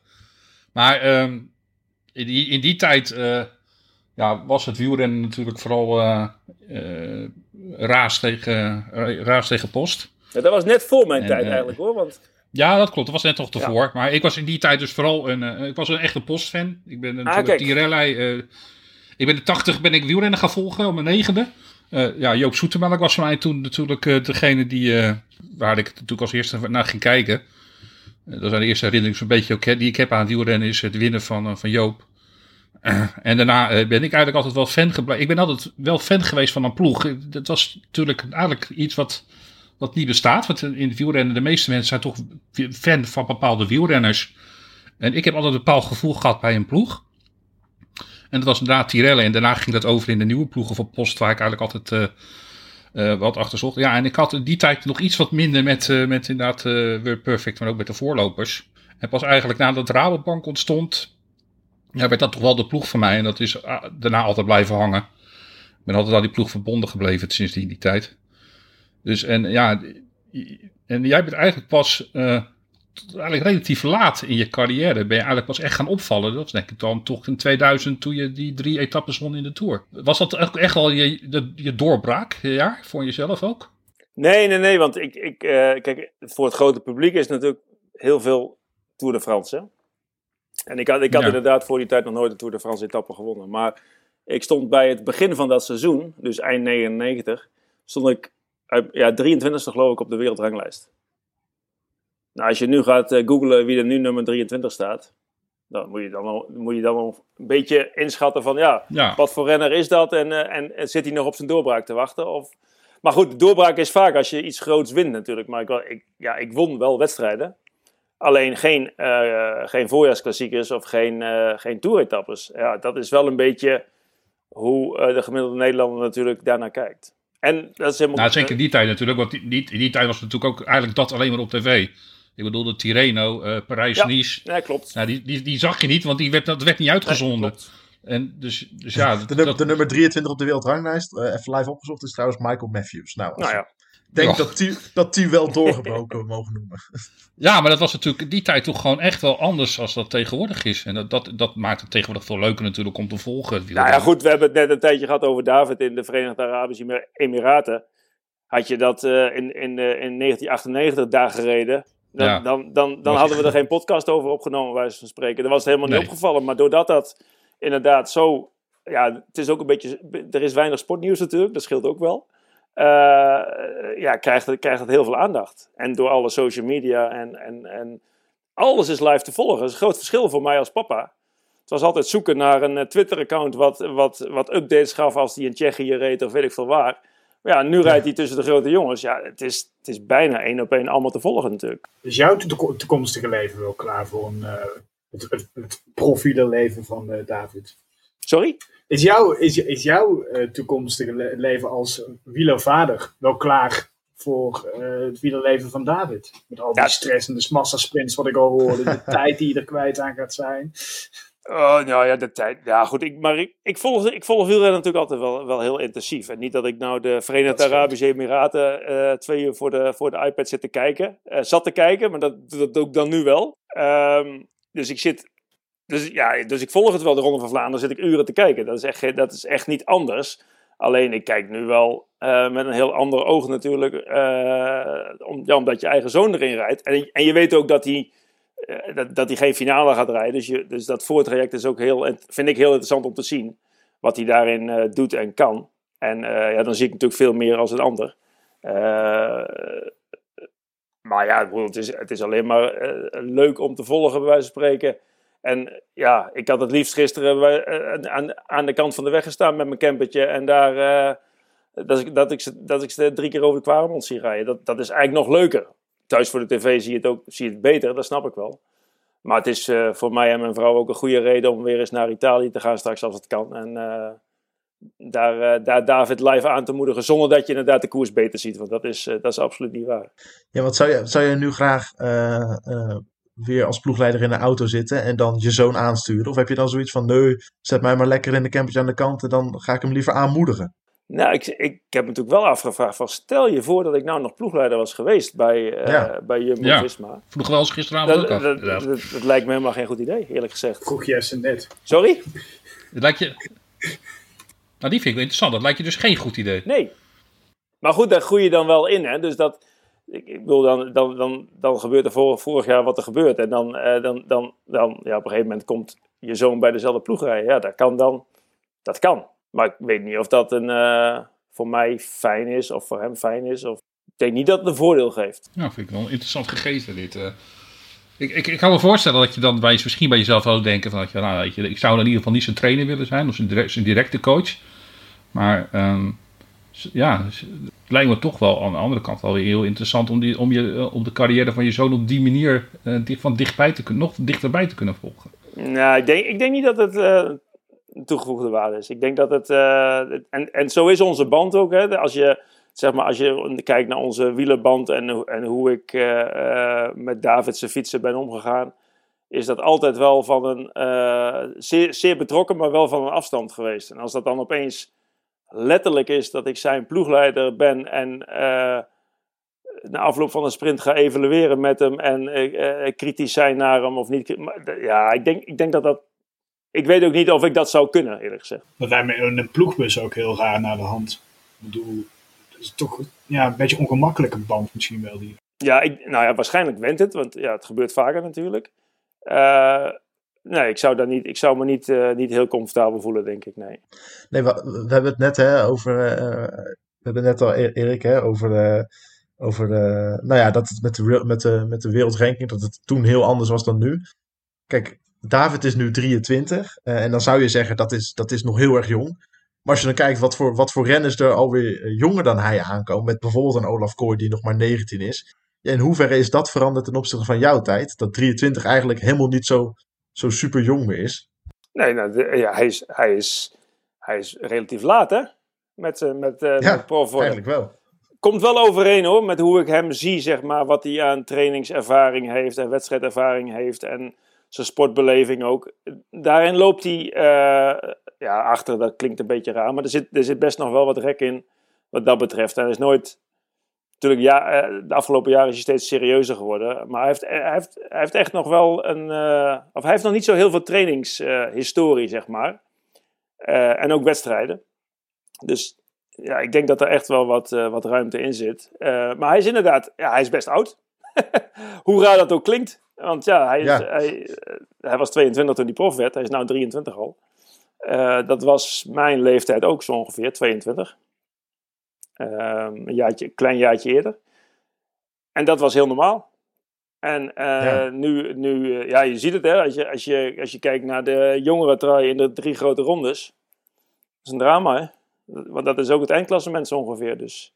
Ja, bijna wel. Ja. En ja, dat zag je in de UAE ook weer natuurlijk. Dat ga je in Baskeland misschien wel weer zien. Dus ja, het is heel bijzonder natuurlijk dat die jonge renners op zo'n hoog niveau ook al rijden. En dat weet David ook. Dus die wist vorig jaar, daar zei hij ook, van ja, jonge renners die rijden ook gelijk het eerste jaar al prijs. Dus de mindset van zo'n jongen als David die overkomt, is ook anders. Dat is ook van, goh ja, why not? Er is niks wat je tegenhoudt eigenlijk om ook het eerste jaar al dingen te laten zien. En dan is misschien het vak klassieke rijden, hè, wat we dan afgelopen weekend zagen in de Ronde van Vlaanderen. Dat is misschien wel een terrein waar je een beetje body nodig, waar je nog meer body en ervaring voor nodig hebt. Daar zie je niet zo heel veel jonge renners vooraan. Maar als je kijkt wat er gebeurt op klimgebied, op grote rondegebied, tijdritgebied, sprintgebied, ja, daar komen ook jonge jongens allemaal bovendrijven. Ja. En dat is weer een hele goede motivatie voor jongens die overkomen. En die worden dus ook, en dat bedoel ik met die mindset, kijk, die vliegen er ook gewoon in met dat idee. En het is ook niet zo van, kijk maar even rond, ga eerst maar eens bidon halen. Nee, als je de kwaliteiten hebt, gelijk knallen. Heeft het te maken met een nieuwe, toch met een andere manier van trainen, wat ook jongeren tegenwoordig ook al doen, waar dat niveau ook meteen van die jongeren al zo ongelooflijk hoog is? Ja, dat denk ik wel. Ik denk dat de voeding daar ook een rol in speelt. Het lijkt ook echt wel een beetje dat, zeg maar, de oudere renners, dat die ook structureel minder vaak van voren komen. Hè. Dan hebben we natuurlijk afgelopen zaterdag een heel slecht voorbeeld met Valverde. Maar dat is eigenlijk ook weer een heel goed voorbeeld, omdat die komt er ook gewoon steeds moeilijker aan. En Greg van Avermaat, dat is ook zo iemand, die is nog steeds goed. Maar die wordt dan, zoals in de Ronde van Vlaanderen, wordt hij echt het laatste kwartier net iets minder slecht als een ander. Terwijl als het puur op explosiviteit aankomt, ja, dan wordt het voor hem bijvoorbeeld ook steeds moeilijker. En die kunnen allemaal nog van waarde zijn. Maar ja, van onderaf aan, en dan zie je ook het koersverloop. Ja, er is weinig structuur, zou ik bijna zeggen, bij die renners. Want als ze zin hebben, dan demareren ze. Leuker geworden. Ja, zeker. Ik volg wielrennen nu, 10 jaar, laten we niet overdrijven. En ik kan me herinneren, de jaren toen ik ben begonnen te volgen, dat waren een beetje, wat Nederland betreft, de droge jaren.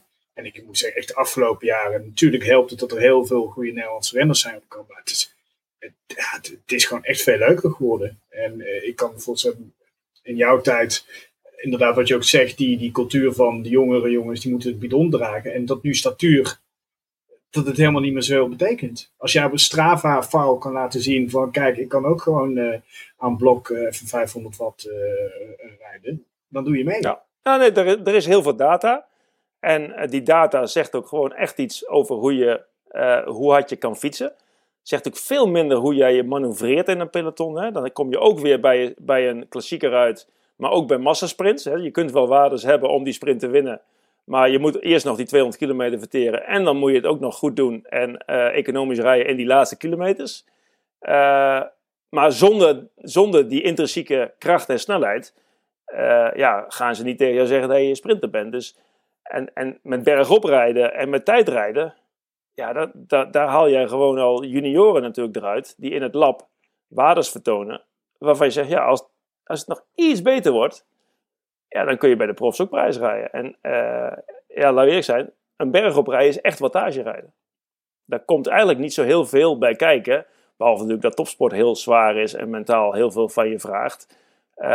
Maar dat is, ja, uit het laboratorium komen wel heel veel waardevolle dingen. We hadden het net over ook voeding en zo. Heeft David erg moeten wennen aan de trainingsmethodes en de manier waarop er met voeding wordt omgegaan bij Jumbo-Visma? Want ik kan me voorstellen dat het weer totaal anders is dan die bij Zeg bijvoorbeeld gewend was. Het is overal wel anders, maar ik heb hem nog niet verhalen horen vertellen dat hij moest wennen. Want wennen is ook vaak dat het niet helemaal in jouw straatje past of dat je het niet er geen vertrouwen in hebt. En dat is eigenlijk helemaal niet zo. Hij kijkt zijn ogen uit wat er gebeurt en super professioneel, alles is super geregeld. Er is heel veel know-how binnen de ploeg. Er zijn meerdere mensen voor iedere specialiteit. Dus nee, ja, wennen in de goede zin van het woord misschien. Misschien als hij naar een andere ploeg zou gaan, dat het wennen wordt, dat het anders is. Ja, het is meer uitvergroot als dat hij gewend was. Misschien dat je het zo moet... Het is in ieder geval heel, heel specialistisch. En er zijn heel veel mensen met één renner bezig. En dat voelt als een warm bad. En als je ambitieus bent en vooruit wil, en je kunt met je vragen ook bij iedereen terecht, of er zijn allemaal mensen voor. Ja, wat wil je nog meer als jonge jongen? Hey, en Erik, we hebben daar veranderingen. Vanaf afgelopen 1 april zijn er ook weer veranderingen geweest in het wielrennen. Hè? Nieuwe regels. Daar is heel veel over gezegd. Wordt heel veel over gezegd. Jij bent al in een ver verleden ook nog voorzitter geweest van de wielervakbond. Als dat klopt. En vanuit het peloton is er commentaar geweest. Die nieuwe regels deugen niet. Onzin, betutteling, dit, dat. De handjes op het stuur bedoel jij en de bidons weggooien. De bidons, waar misschien ook echt wel iets voor valt te zeggen. Ik weet niet. Waar Michael Scheer, die in de Ronde van Vlaanderen werd gedisqualificeerd, omdat hij een bidon naar fans gooide. Vandaag op Instagram een heel verhaal schreef van maar zo ben ik ooit wielrenner geworden, omdat ik die bidon had die ooit naar mij toe werd gegooid. Ja, prachtig verhaal. Nu heeft Matteo Trentin, die heeft op gereageerd, of die heeft dat al eerder gezegd, van er zijn heel veel wielrenners die zeuren. Maar uiteindelijk hebben van al die 800 die een mail hebben gekregen op die nieuwe regels, hebben er 16 de bestanden gedownload. En ze zeuren vooral achteraf een moment dat het allemaal te laat is. Is dit veranderd? Is dit altijd zo geweest? Ja, we hebben natuurlijk een afschuwelijk ongeluk in de Ronde van Polen gezien, van Fabio. Op een finish waar ik als ploegleider ook ben geweest en waar ik mijn ogen heb uitgekeken als die bende omlaag kwam gestormd. Daar heb ik ook etappes zien gereden worden als demonstratie. Dus gingen ze niet sprinten. Maar het is altijd achteraf. Ik bedoel, en het is echt wel ook wielrennen. Typisch wielrennen zou ik bijna zeggen. Dat er 's ochtends voor de start wordt er gezegd, belachelijk dat die finish zo is. Ja, dan ben je wel te laat, hè. Dat kan je een organisatie niet aandoen. Je kunt niet. En je kunt ook niet. Nou ja, ik wist helemaal niet van dat die bidonnen weggooien en die jelletjes weggooien, dat die straf zou hebben. Dus ik hoorde dat zaterdag natuurlijk in de grote prijs in de Rijn, dat de eerste renner werd gedisqualificeerd. Dat jelletje dat uit zijn zakje viel. Ja. Dus bidon, gisteren dus of zondag die bidon die werd weggegooid door Cher. Ja, ik wist het niet. Dus ik vraag me af of die renners dat wisten voordat het 1 april was of voordat de Ronde van Vlaanderen werd gereden. Of die dat allemaal wisten. Ik vind het heel bijzonder. En ik bedoel, het is allemaal gegaan over je handjes op stuur leggen en op de bovenbuis zitten. Tenminste, dat idee had ik. Daar kun je ook van alles van vinden. Maar dit roept natuurlijk de meeste weerstand op. Want je had je toch niet moeten aan denken als Mathieu van der Poel gisteren de laatste kilometer zijn bidon weggooit. Hij deed dat 3 kilometer voor de meet. Ik denk, wat doet hij nu? Maar dat was dan toevallig weer... Ja, niet toevallig natuurlijk. Het was een zone waar dat mocht. En een bidon, Cher die gooide letterlijk die bidon naar mensen die daar stonden. Je zag ook dat die werd opgeraapt zelfs. Ja, dan is het een regel. Die kan je handhaven, want er is tv bij en dat kan je elke keer doen. Dat kan. Maar dat kan ook met over het fietspad rijden. Dat is ook zo'n regel die werd ingevoerd, waarvan je op voorhand wist, dat gaat niet. Je kunt het niet handhaven. Dus dan moet je die regel niet gaan instellen, want je staat voor lul. Nu rijdt iedereen weer over het fietspad. Dat hebben ze altijd gedaan eigenlijk. En er is vrijwel nooit iemand gedisqualificeerd. En ja, als ik dan die bidons zie, dat wordt teruggedraaid natuurlijk, want dat is echt bizar dit. Maar volgens mij zou het echt veel sterker zijn. Dat gebeurt echt al. Dat renners die doen die jelletjes die ze leeg hebben gegeten of papiertjes doen ze in hun zak. Heel veel renners doen dat al. Ook heel veel renners niet natuurlijk, gebeurt ook. Maar maak die renners nog meer bewust van wat ze doen. En ga boetes geven, want het uitsluiten slaat ook nergens op. Want dat is wel heel graag, dat is natuurlijk bijzonder. Godzijdank werden er gisteren ook nog 2 uit koers genomen die ruzie aan het maken waren. Dat was dan, vond ik, 100% terecht. Maar er zijn natuurlijk genoeg situaties waar renners elkaar het leven zuur maken en gevaarlijke situaties, dat ze niet worden bestraft of niet worden gedeclasseerd. En dan denk ik van een bidon weggooien. Goh ja, het is heel bijzonder. Ook nog natuurlijk, omdat het zit in het systeem van een renner nog, hè. Dus hij schrok er ook zelf van dat hij dat deed. Ja, je zag het meteen, 1 seconde later. Ja, terug moeten rijden. Ja, maar het is toch een beetje kinderachtig dat de UCI dit zo... het minste wat je kan doen is zeggen, we gaan 2 maanden hier mee... of geven we iedereen de kans om eraan te wennen. Ondertussen gaan we wel boetes geven. Dan gaan we ook kinderachtig doen, gaan we ook 100 boetes op een dag geven. Dat doen we wel. Maar niet dit. Dit is te gek. Mezeeuw en Bonen zeiden het peloton moet in opstand komen. Ja, tegen... Kijk, ik vind dat je als wielrenner verantwoordelijkheid hebt ook voor het milieu of het weggooien en dat soort dingen. En daar is echt een hele grote omslag in gekomen bij die renners. Ik fietste nog in de tijd, zeker in de vorige eeuw nog, dat je op training gewoon een papiertje of een cakeje altijd het papiertje gewoon weggooide. Ja, dat is bizar. Maar een paar jaar later deed je dat niet. Maar ja, ik fietste ook zonder helm met trainen. Een paar jaar later deed ik dat ook niet meer als je nu iemand zonder helm ziet. Dus ja, ik vind wel dat het peloton daar wel iets mag doen. Maar ik vind ook wel heel relevant van... maar waarom moeten we nou eerst een wedstrijd gereden hebben? Dan komt iedereen erachter. Dat is geen fijne regel. En dan moeten we gaan protesteren. Dat zou eigenlijk andersom moeten. Maar ook zo'n vakbond, die zit er natuurlijk wel gewoon op. Je kunt de renners verwijten dat ze dingen niet lezen. Maar ik denk niet dat je dat mag verwachten, dat renners dat gaan lezen. Ja, dat klinkt ook heel stom. Ja, dat vind ik wel als buitenstaander een beetje scheef klinken, eerlijk gezegd. Nou ja, wat ik raar vind is dat... Ja, ik ben geen renner natuurlijk, maar ik had echt niet gehoord dat je na 1 april uit koers wordt genomen als je een bidon weggooit. Dus nog niet eens gooit naar een groepje kinderen die er staat, hè, die dat kunnen oprapen en trots naar huis gaan. Maar gewoon het feit dat je hem... aan de kant van de weg gehoord dat disqualificatie... Dat had ik nog niet gelezen. Dat is echt daar zou toch de meeste onrust over moeten komen als je het al hebt over de nieuwe UCI-regels. En over die andere regels, daar kun je over discussiëren. Ik denk dat er heel veel voorbeeldfunctie in zit. Daarvan kan je ook zeggen, in de Formule 1 reis ook met 350 km per uur... is ook geen voorbeeldfunctie. Alleen ja, er zijn geen kinderen die in de Formule 1 auto rijden. Dus ja, dat je niet op je bovenbuis gaat zitten, dat is misschien... Daar valt iets voor te vinden. Dat je dat niet als voorbeeld laat gelden richting kleine kinderen. Want die doen dat echt na, dat denk ik wel. Die handjes op het stuur, daar heb ik dan weer grotere vraagtekens bij. Maar goed, als voor iedereen hetzelfde is, is het ook niet zo'n heel groot probleem. Hè? Ik ben benieuwd hoe het gaat ontwikkelen. Ik neem aan dat we wat bidonnen gooien nog ook meer. En ik neem aan dat we het supertucking maar even, dat we daar de komende week de eerste disqualificaties van gaan zien. Ja, je kunt erop wachten natuurlijk. Want ja, dan komen de lange afdagingen. Ja, en dan is het gewoon gewoonte hoor. Dan is het echt gewoonte. Ja. En die gaat gelijk terugzitten.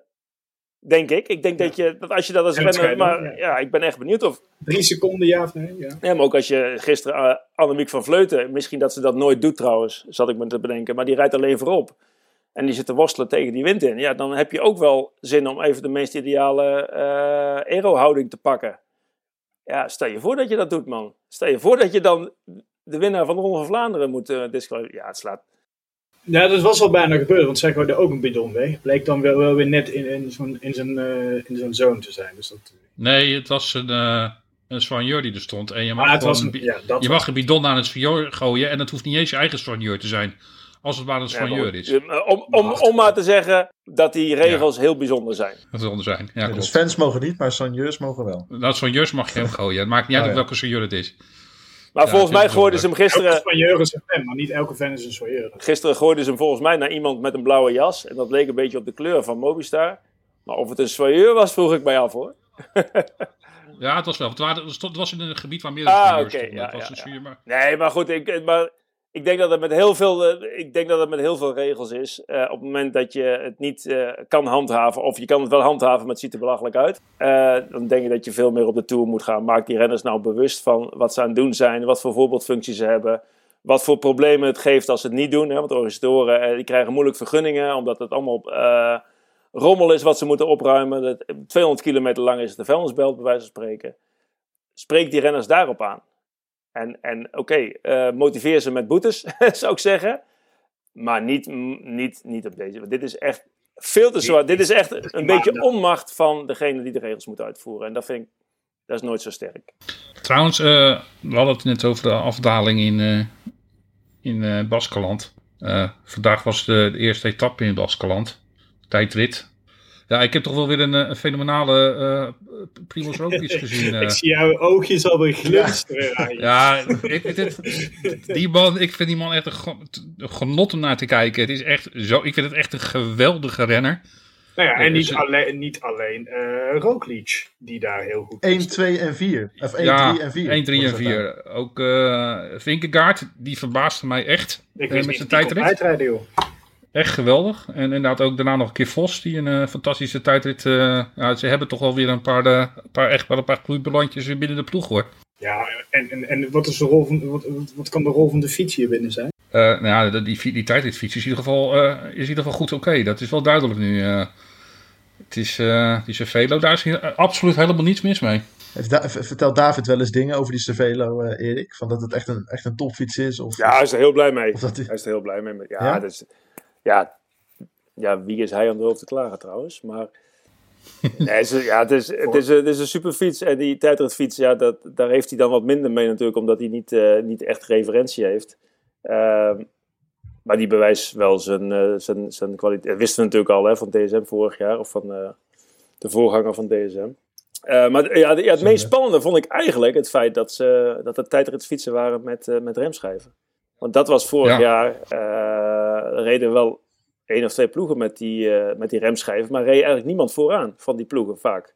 Alleen nu zijn er steeds meer ploegen die zijn toch over op remschijven. En dat blijkt dan in ieder geval geen aerodynamisch nadeel te zijn, waarvan ze wel in eerste instantie dachten, maar dat is ook een beetje de weerstand tegen iets nieuws denk ik, dat het een nadeel zou zijn. Ja, er is nog maar 1 ploeg zonder schuifremmen. Alleen Ineos die rijdt nog zonder. En de rest, elke andere wildploeg rijdt met schuifremmen op dit moment. Dus ik denk dat hij wel definitief zijn intrede gedaan heeft. Dat is in ieder geval duidelijk. Ja. En terecht. Want ja, die remschijven, dat is... Daar heeft dat vorig jaar al met remschijven gereden. Bij Jumbo natuurlijk nog niet, hè? Race vorig jaar... Nee, Bianchi reed nog op... Dus, Ja, Wout die weet als geen ander hoe goed een remschijf remt natuurlijk. Dus wat dat betreft zal de weerstand niet van Wout gekomen zijn. Maar goed, het is gewoon beter. En oké, het is wat zwaarder, dat zal dan wel. Misschien kun je het ergens anders weer terughalen. Maar dat is geen issue meer, het is gewoon zo. Ja, omdat ook al die ploegen met schijfremmen. Dus al die ploegen hebben bijna daar dus dat nadeel van iets zwaarder zijn. Dus dat win je ieder geval. Behalve Ineos, die wint er dan weer mee. Die wint er dan weer wat mee, ja. Ik hoor nu zo door onze podcast heen, Erik, hoor ik je over heel veel onderwerpen vol passie hoor ik je daarover praten. Ben jij op een bepaald punt nog actief ergens in de wielerwereld eigenlijk? Niet in de professionele World Tour-achtige sfeer, nee. Ambieer je dat nog? Zou je dat graag nog eens willen? Als ploegleider of als functie elders ergens? Functie elders, ja. ik was benieuwd of je de woordkeuze op zou maken. Ik acht de kans bijna uitgesloten dat ik ploegleider nog word bij een World Tour ploeg. Gewoon om het feit dat ik kan het me nu eigenlijk heel moeilijk voorstellen om 150 dagen per jaar of nachten per jaar weg te zijn. Maar dat is gewenning en ik ben het de andere kant op snel gewend geraakt. Maar ik denk niet dat ik dat nog zou doen. Ik denk dat dat too much is. En aan de andere kant vind ik, zeg maar, als je zegt van, goh, je gaat als ploegleider mee voor 90 dagen per jaar. Dat vind ik eigenlijk, dat verdienen die renners niet. Ik vind wel dat die renners iemand verdienen die fulltime met zo'n ploeg bezig zijn. En niet dat je een parttime ploegleider bent die eigenlijk zijn wedstrijdjes een beetje doet. Dus daar heb ik niet zoveel... dat verdienen die renners gewoon niet. Kan ik wel leuk vinden of niet, maar ik vind... Als je het doet, dan dat geldt ook op de fiets, maar dat geldt ook naast de fiets. Dat doe je 100% of je moet het beter niet doen. Want of je doet jezelf tekort, of je doet de renners tekort als ploegleider of begeleider. Daarentegen heb ik wel zoveel te vertellen en zoveel ervaring. En denk ik wel dat ik van waarde kan zijn voor iets in opleiding of jongere renners of dat soort dingen. Maar dat speelt op dit moment ook niet. Maar bijvoorbeeld een continentale ploeg of een damesploeg, dat heeft weer niet je interesse dan? Als de uitdaging groot genoeg is, dan ben ik overal voor te vinden. Want ik probeer wel dingen in mijn leven te doen die ik leuk vind. Waar ik energie van krijg. Die mogen heel veel energie kosten. Maar als ik er energie van krijg, vind ik dat geen probleem. En als mij dat genoeg triggert en ik denk dat het bij mij past, dan... alles kan in principe, maar ik ga niet op het World Tour niveau met bijbehorende belasting. Daar ga ik niet aan beginnen, nee. Want hoe kijk je dan terug op jouw periode als ploegleider bij Lotto, Jumbo en voorgangers? Louter positief. Dat is, ik kan me niet herinneren dat ik ooit naar een wedstrijd ben geweest met mijn lood in mijn schoenen. Ik bedoel, het is super gaaf om... na je actieve carrière eigenlijk hetzelfde te doen, maar dan met een iets lagere hartslag. Dus ja, dat heb ik altijd heel graag gedaan. Echt superleuk. Alleen ja, overal komt een einde aan of je maakt andere keuzes. En ook daar heb ik nooit spijt van gehad. Ik heb er ook nooit moeilijk mee gehad.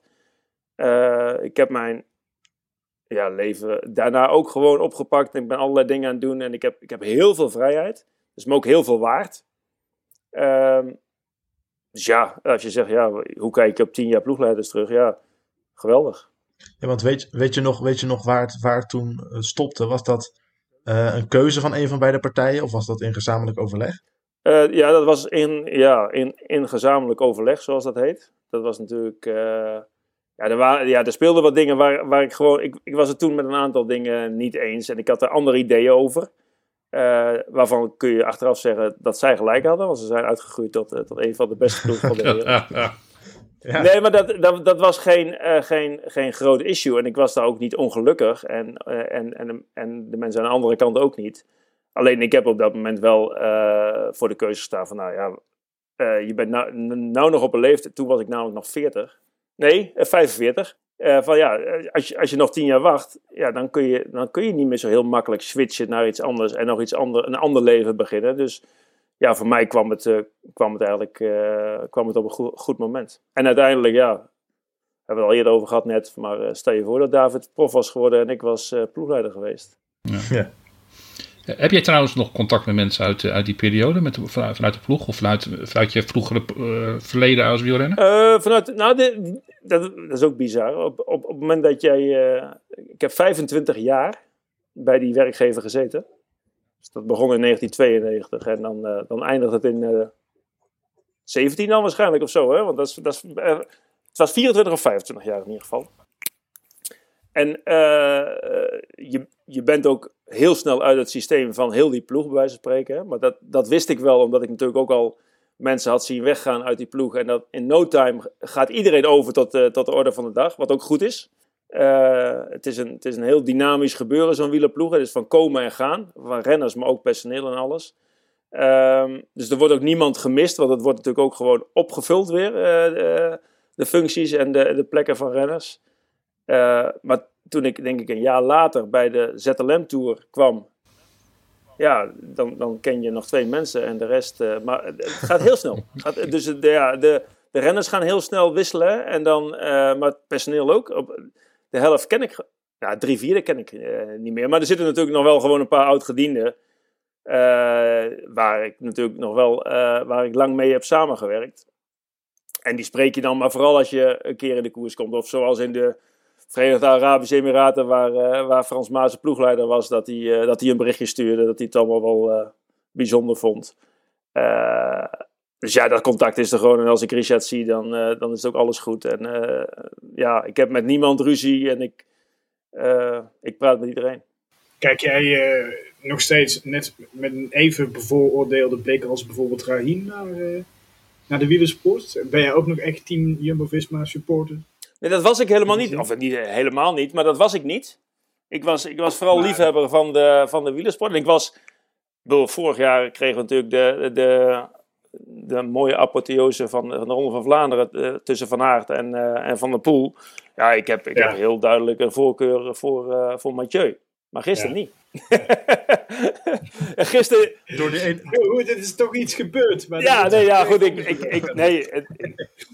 groeit daar wel in, Ander. Nee, ik ben je groeit daar echt wel in. Ja, zit je ook een podcast op te nemen op je zoldertje. Nee, maar ik vind het geweldig. Ik bedoel, ik ben nooit chagrijnig als er iemand wint van een ploeg die ik niet mag. Of een renner mag ik niet, want ja, daar laat ik mijn leven niet door leiden door dat soort emoties. Dus ik hou vooral van hele mooie wielersport. En Van Aert vind ik een meer dan geweldig atleet. Ik vind het ongelooflijk hoe hij zijn crossen altijd achter Mathieu aanrijdt. En nooit opgeeft, maar ook de kwaliteit die hij als wegrenner heeft. Het is buitengewoon. Mathieu, dat spreekt voor zich. Dat is bijna altijd spektakel natuurlijk. Maar goed, Mathieu is een Nederlander. En Wout driekwart, Belg. Ja, die is Belg. Maar dat maakt eigenlijk niet uit. Maar de een die rijdt, die heeft de voorkeur voor Volkswagen, de andere voor een Audi of een BMW. Ja. Waarom heeft een renner je voorkeur? Maar ik ben nu nog wel iets meer bevooroordeeld.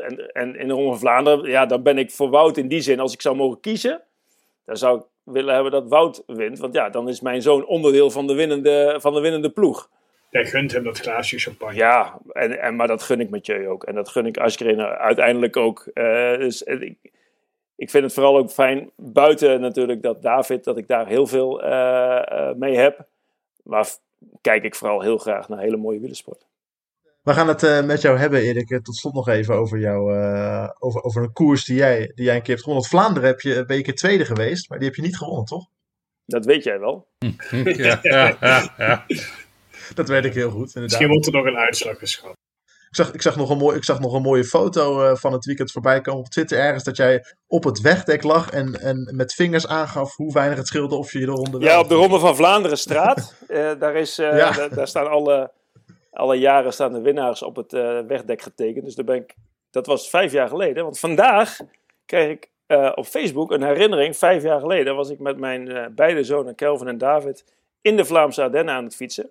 Op de Paterberg foto. En dan waren we ook bij die Ronde van Vlaanderenstraat geweest. Dus heb ik toen die foto gemaakt. Dus dat is 5 jaar geleden. Ja. Overigens, de tijd die David daar toen reed, kun je natuurlijk terugzien op Strava. Daar komt hij nog steeds niet aan. Ja. Oké. Die toen reed. Ja. Wow. Ja, nee, dat is heel flauw. Ik bedoel, ik reed daar ook een tijd die veel sneller was als Mathieu van der Poel gisteren reed.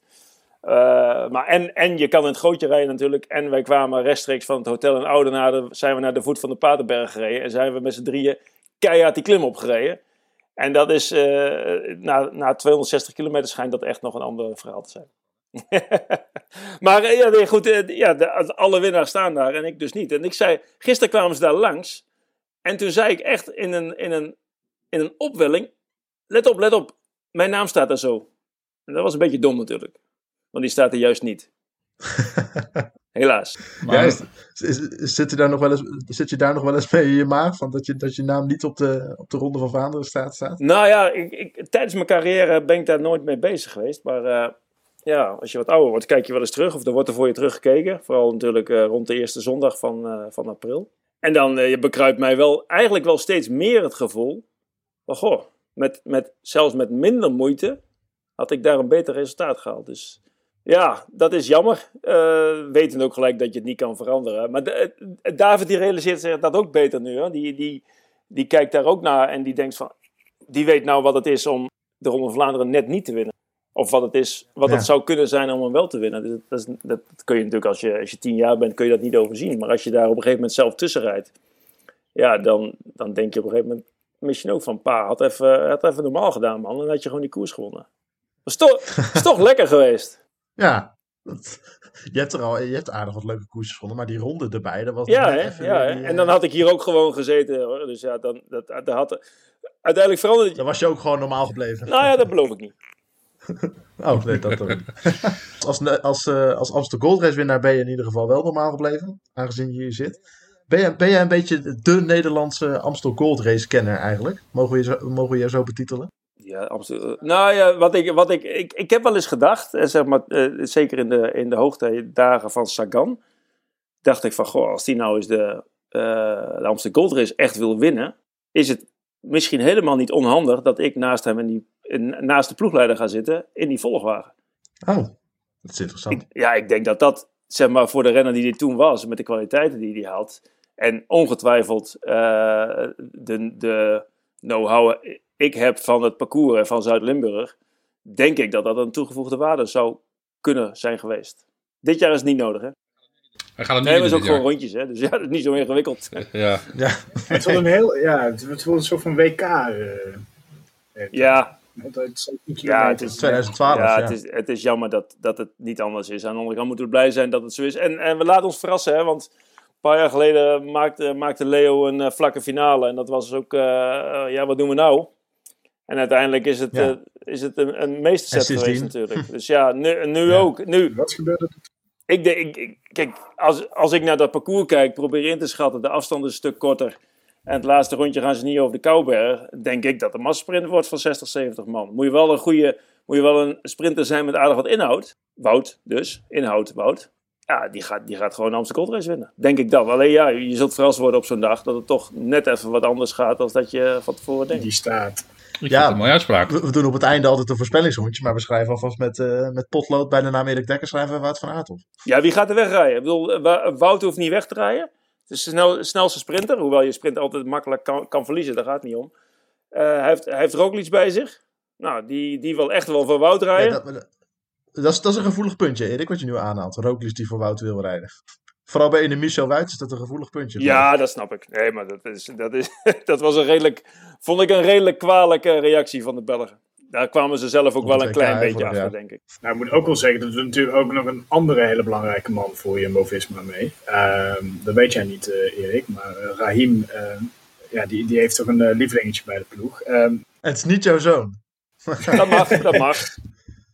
Dat kan nog komen natuurlijk. Hoe schat jij de kansen in van Lennart Hofstede, Rien? Ja, het is iets wat ik niet meer eruit krijg, blijkbaar. Ik denk dat Lennart best wel een hele belangrijke rol kan krijgen binnen die groep.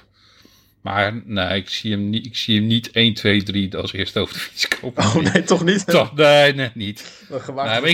Ik heb wel een zwak voor Lennart Hofstede. Ik vind het echt een geweldige renner gewoon. Nou, hij is in ieder geval een waardevolle renner.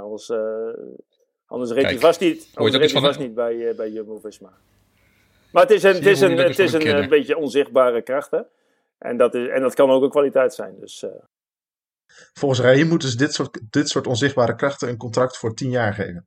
Hoe belangrijk, maar even om het een beetje ook die vraag richting jou toe te spitsen. Hoe belangrijk zijn dat soort renners van die allround krachten? Want Lennart Hofstede kan je eigenlijk overal inzetten. Bergop, op het vlakke, in klassiekers. Maar hij valt nooit op. Er zijn zat Nederlanders die hem niet kennen waarschijnlijk. Hoe belangrijk zijn dat soort onzichtbare jongens eigenlijk?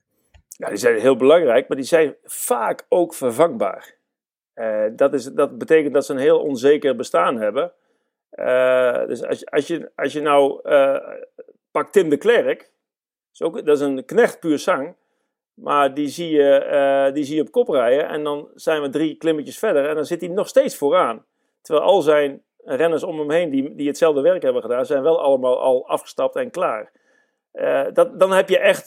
Dan ben je echt super belangrijk voor dan heb je echt iets extra's. Lennart ken ik niet zo goed hoor. Van wat hij wel en niet kan en doet. Maar het bestaan van knecht is een hele... Want een knecht is natuurlijk niet iemand die urenlang op kop rijdt. Dat is een knecht, maar dat kunnen er best veel. Kijk, het gaat erom dat jij in de Ronde van Vlaanderen na de 2e keer Quaremont richting de Koppenberg, dat je er dan bent. Of zelfs nog later, dat je er dan bent. Dat zijn natuurlijk... Zoals eigenlijk Van Hooydonck in Gent-Wevelgem deed met Wout van Aert. Dan ben je van waarde. Dan ben je een knecht.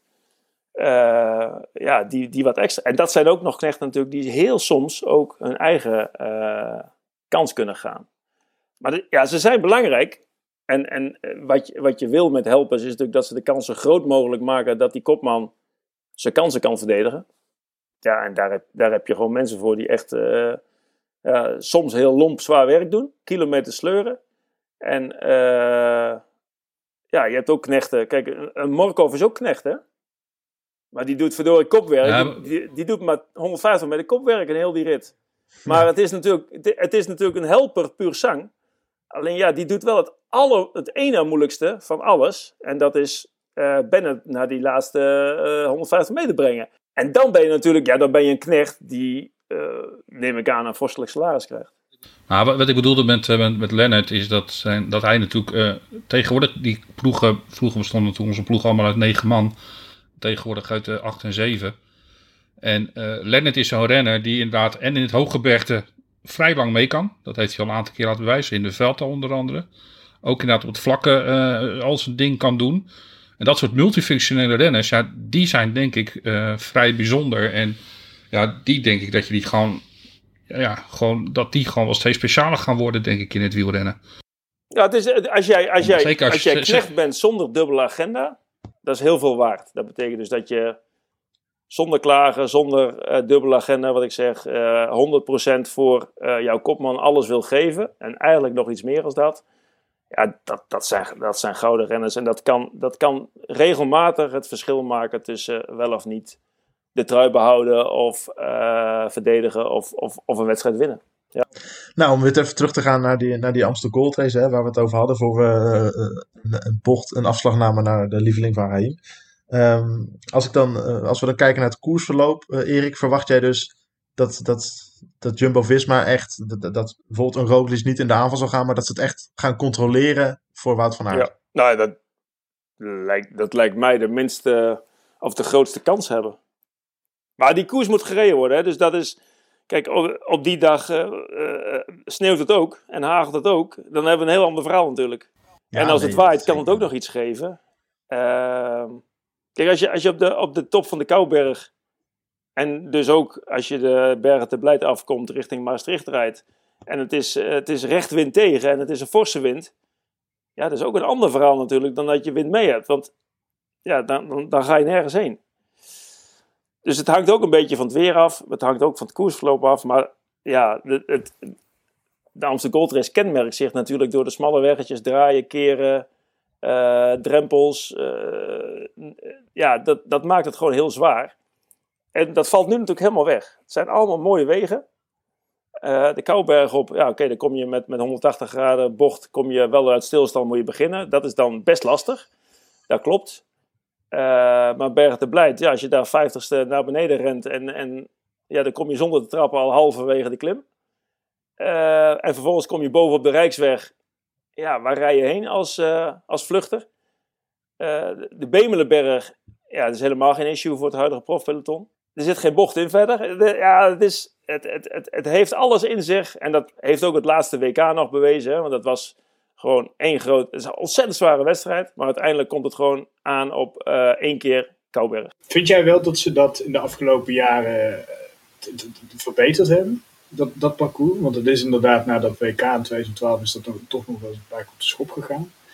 Ja, ik heb in 2001 natuurlijk de Amstel Gold Race gewonnen. Dat was de eerste keer dat we niet door België reden. Dat was een of andere vage lus door België de laatste 50 kilometer. Ja, altijd heel raar gevonden. Maar door de MKZ-crisis toen de tijd mochten we de grens niet over. Dat jaar won ik en dat was ook het laatste jaar in Maastricht. Toen gingen ze naar de Kouberg. Wat natuurlijk een iconische aankomst is. Hè? Als er één berg is waar die aankomst moet zijn, dan is het op de Kouberg. Maar het gaf tegelijkertijd, bleven er nog maar heel weinig kanshebbers over. Die specifiek dat konden. Nou, leg je het 1,5 kilometer verder, ja, dan worden die kansen... Hè, dan heb je de Michael Matthews, die eigenlijk helemaal uit elkaar trekken... en dan net wel of net niet voor de overwinning kunnen sprinten. Dan maak je het kansje al iets groter. Ja, en een paar jaar geleden heeft Leo bedacht van... ja, weet je wat... We gaan een bijna vlakke finale maken. En dat was altijd heel raar. Want het zwaartepunt van de wedstrijd was misschien wel 60 kilometer voor de finish.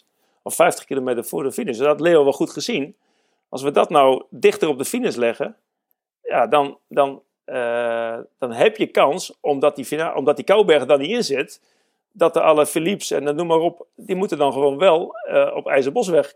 Dan moeten ze wel komen... Want anders rijden ze met Michael Matthews naar de streep. Dus ja, uiteindelijk heeft het wel heel goed uitgepakt. Ja, dus nu het huidige parcours was, dan niet van dit jaar, maar van vorig jaar, wat het jaar daarvoor deden.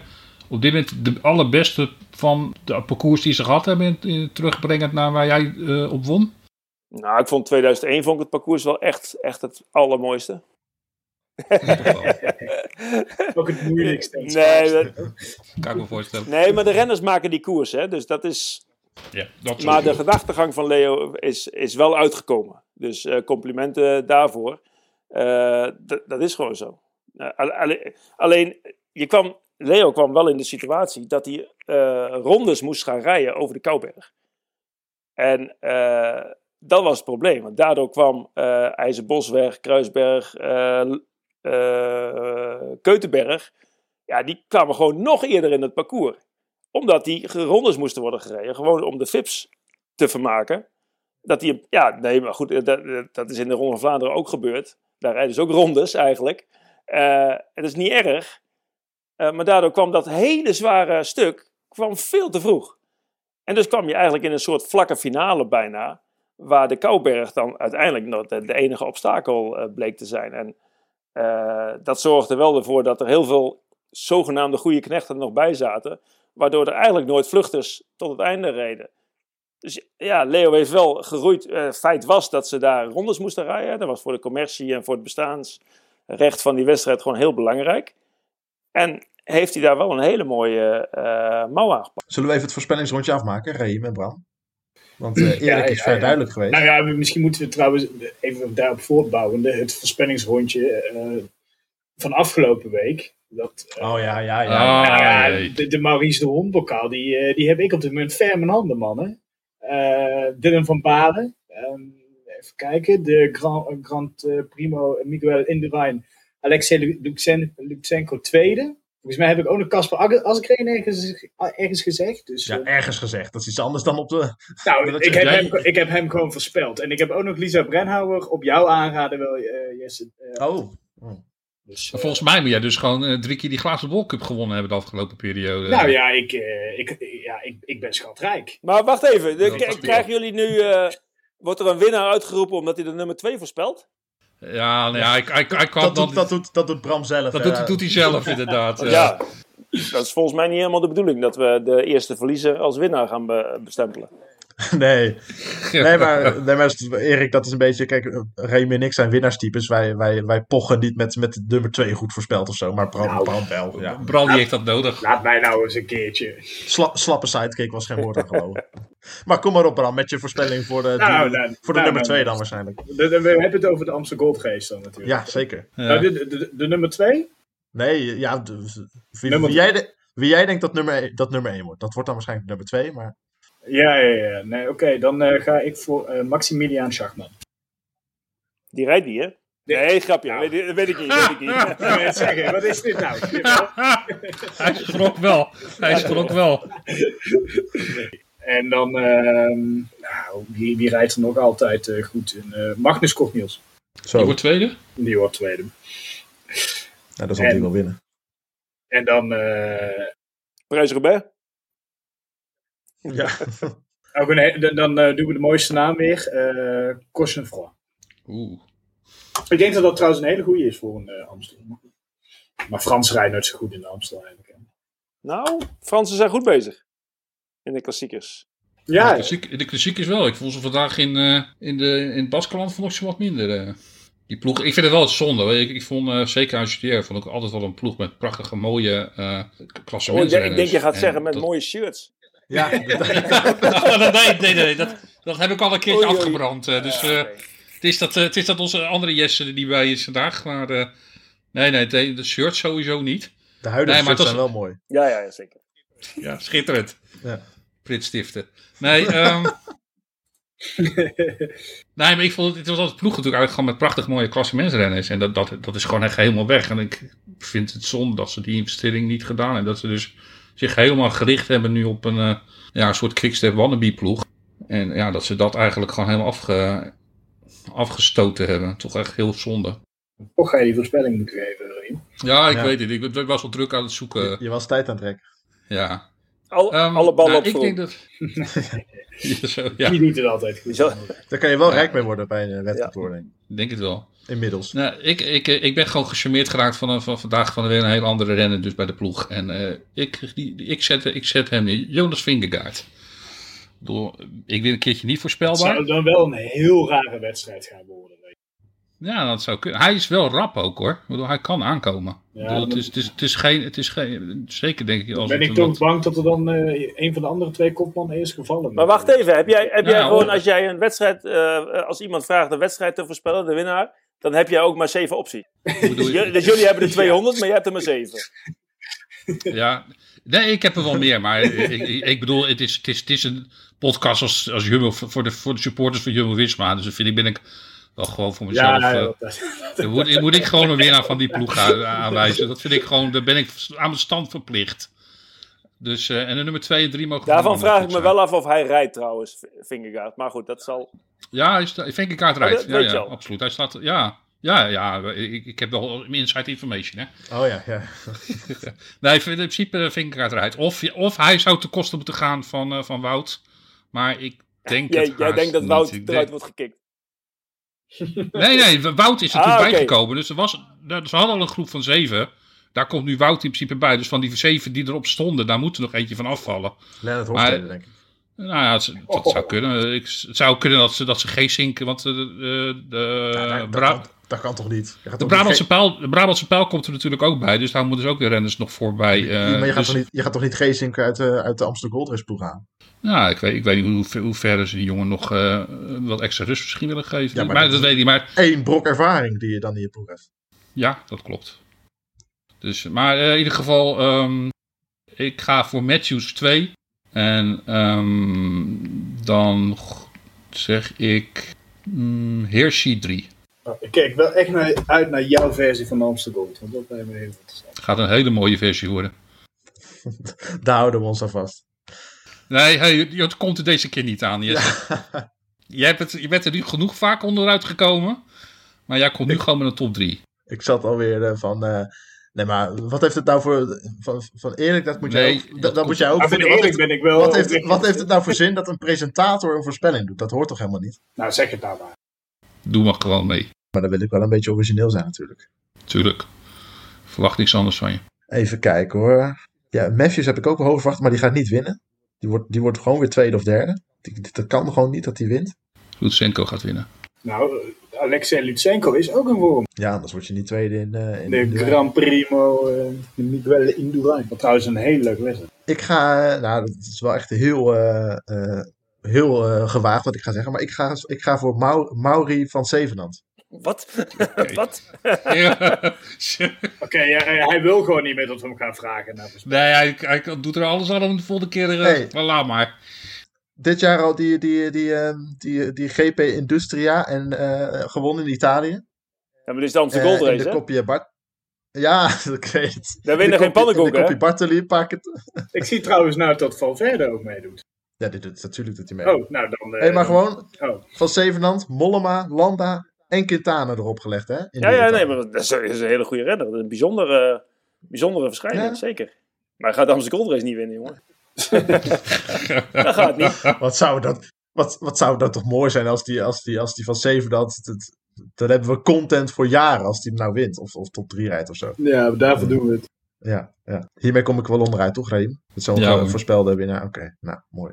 En Erik? Had Erik nog een idee? Ja, het gaat om de winnaar, hè. Dus Wout van Aert. Maar Schachman vind ik goed, trouwens. Vind ik tweede. En dan Colbrelli derde. Oh ja, ook echt zo'n top 3 renner. Die nooit gaat winnen, maar wel top 3 rijdt. Nee, ik vond het... ik denk dat ik ook namens Rahim en Bram spreek, Erik. Ik vond het zeer gezellig. En leerzaam. Ik hoop dat jij het ook leuk vond. Ja, er zijn dagen dat je niet veel lid in het leven. En er zijn dagen dat je gewoon 2 uur college krijgt van Erik Dekker. Dus wat dat betreft. Nou, graag gedaan. Over 15 jaar van David, hè? Jij noemt hem ook gelijk internationaal David. Ja. David. Sorry. Nou, ik hoop in ieder geval dat je tijdens de Giro, als David zijn eerste Giro-etappe wint, dat je nog een keertje bij ons komt aansluiten. Ik doe alles voor geld, dat weet je. Nou, laten we hopen dat we, jij zei zelf over, we hadden het zelf over 10 jaar, maar misschien zelfs na komende Giro al spreken over Erik Dekker als dat is toch de vader van David, in plaats van David de zoon van. Maar goed, we gaan het zien. Voor nu dank voor je tijd, Erik. En Bram, Raim, jullie natuurlijk ook bedankt.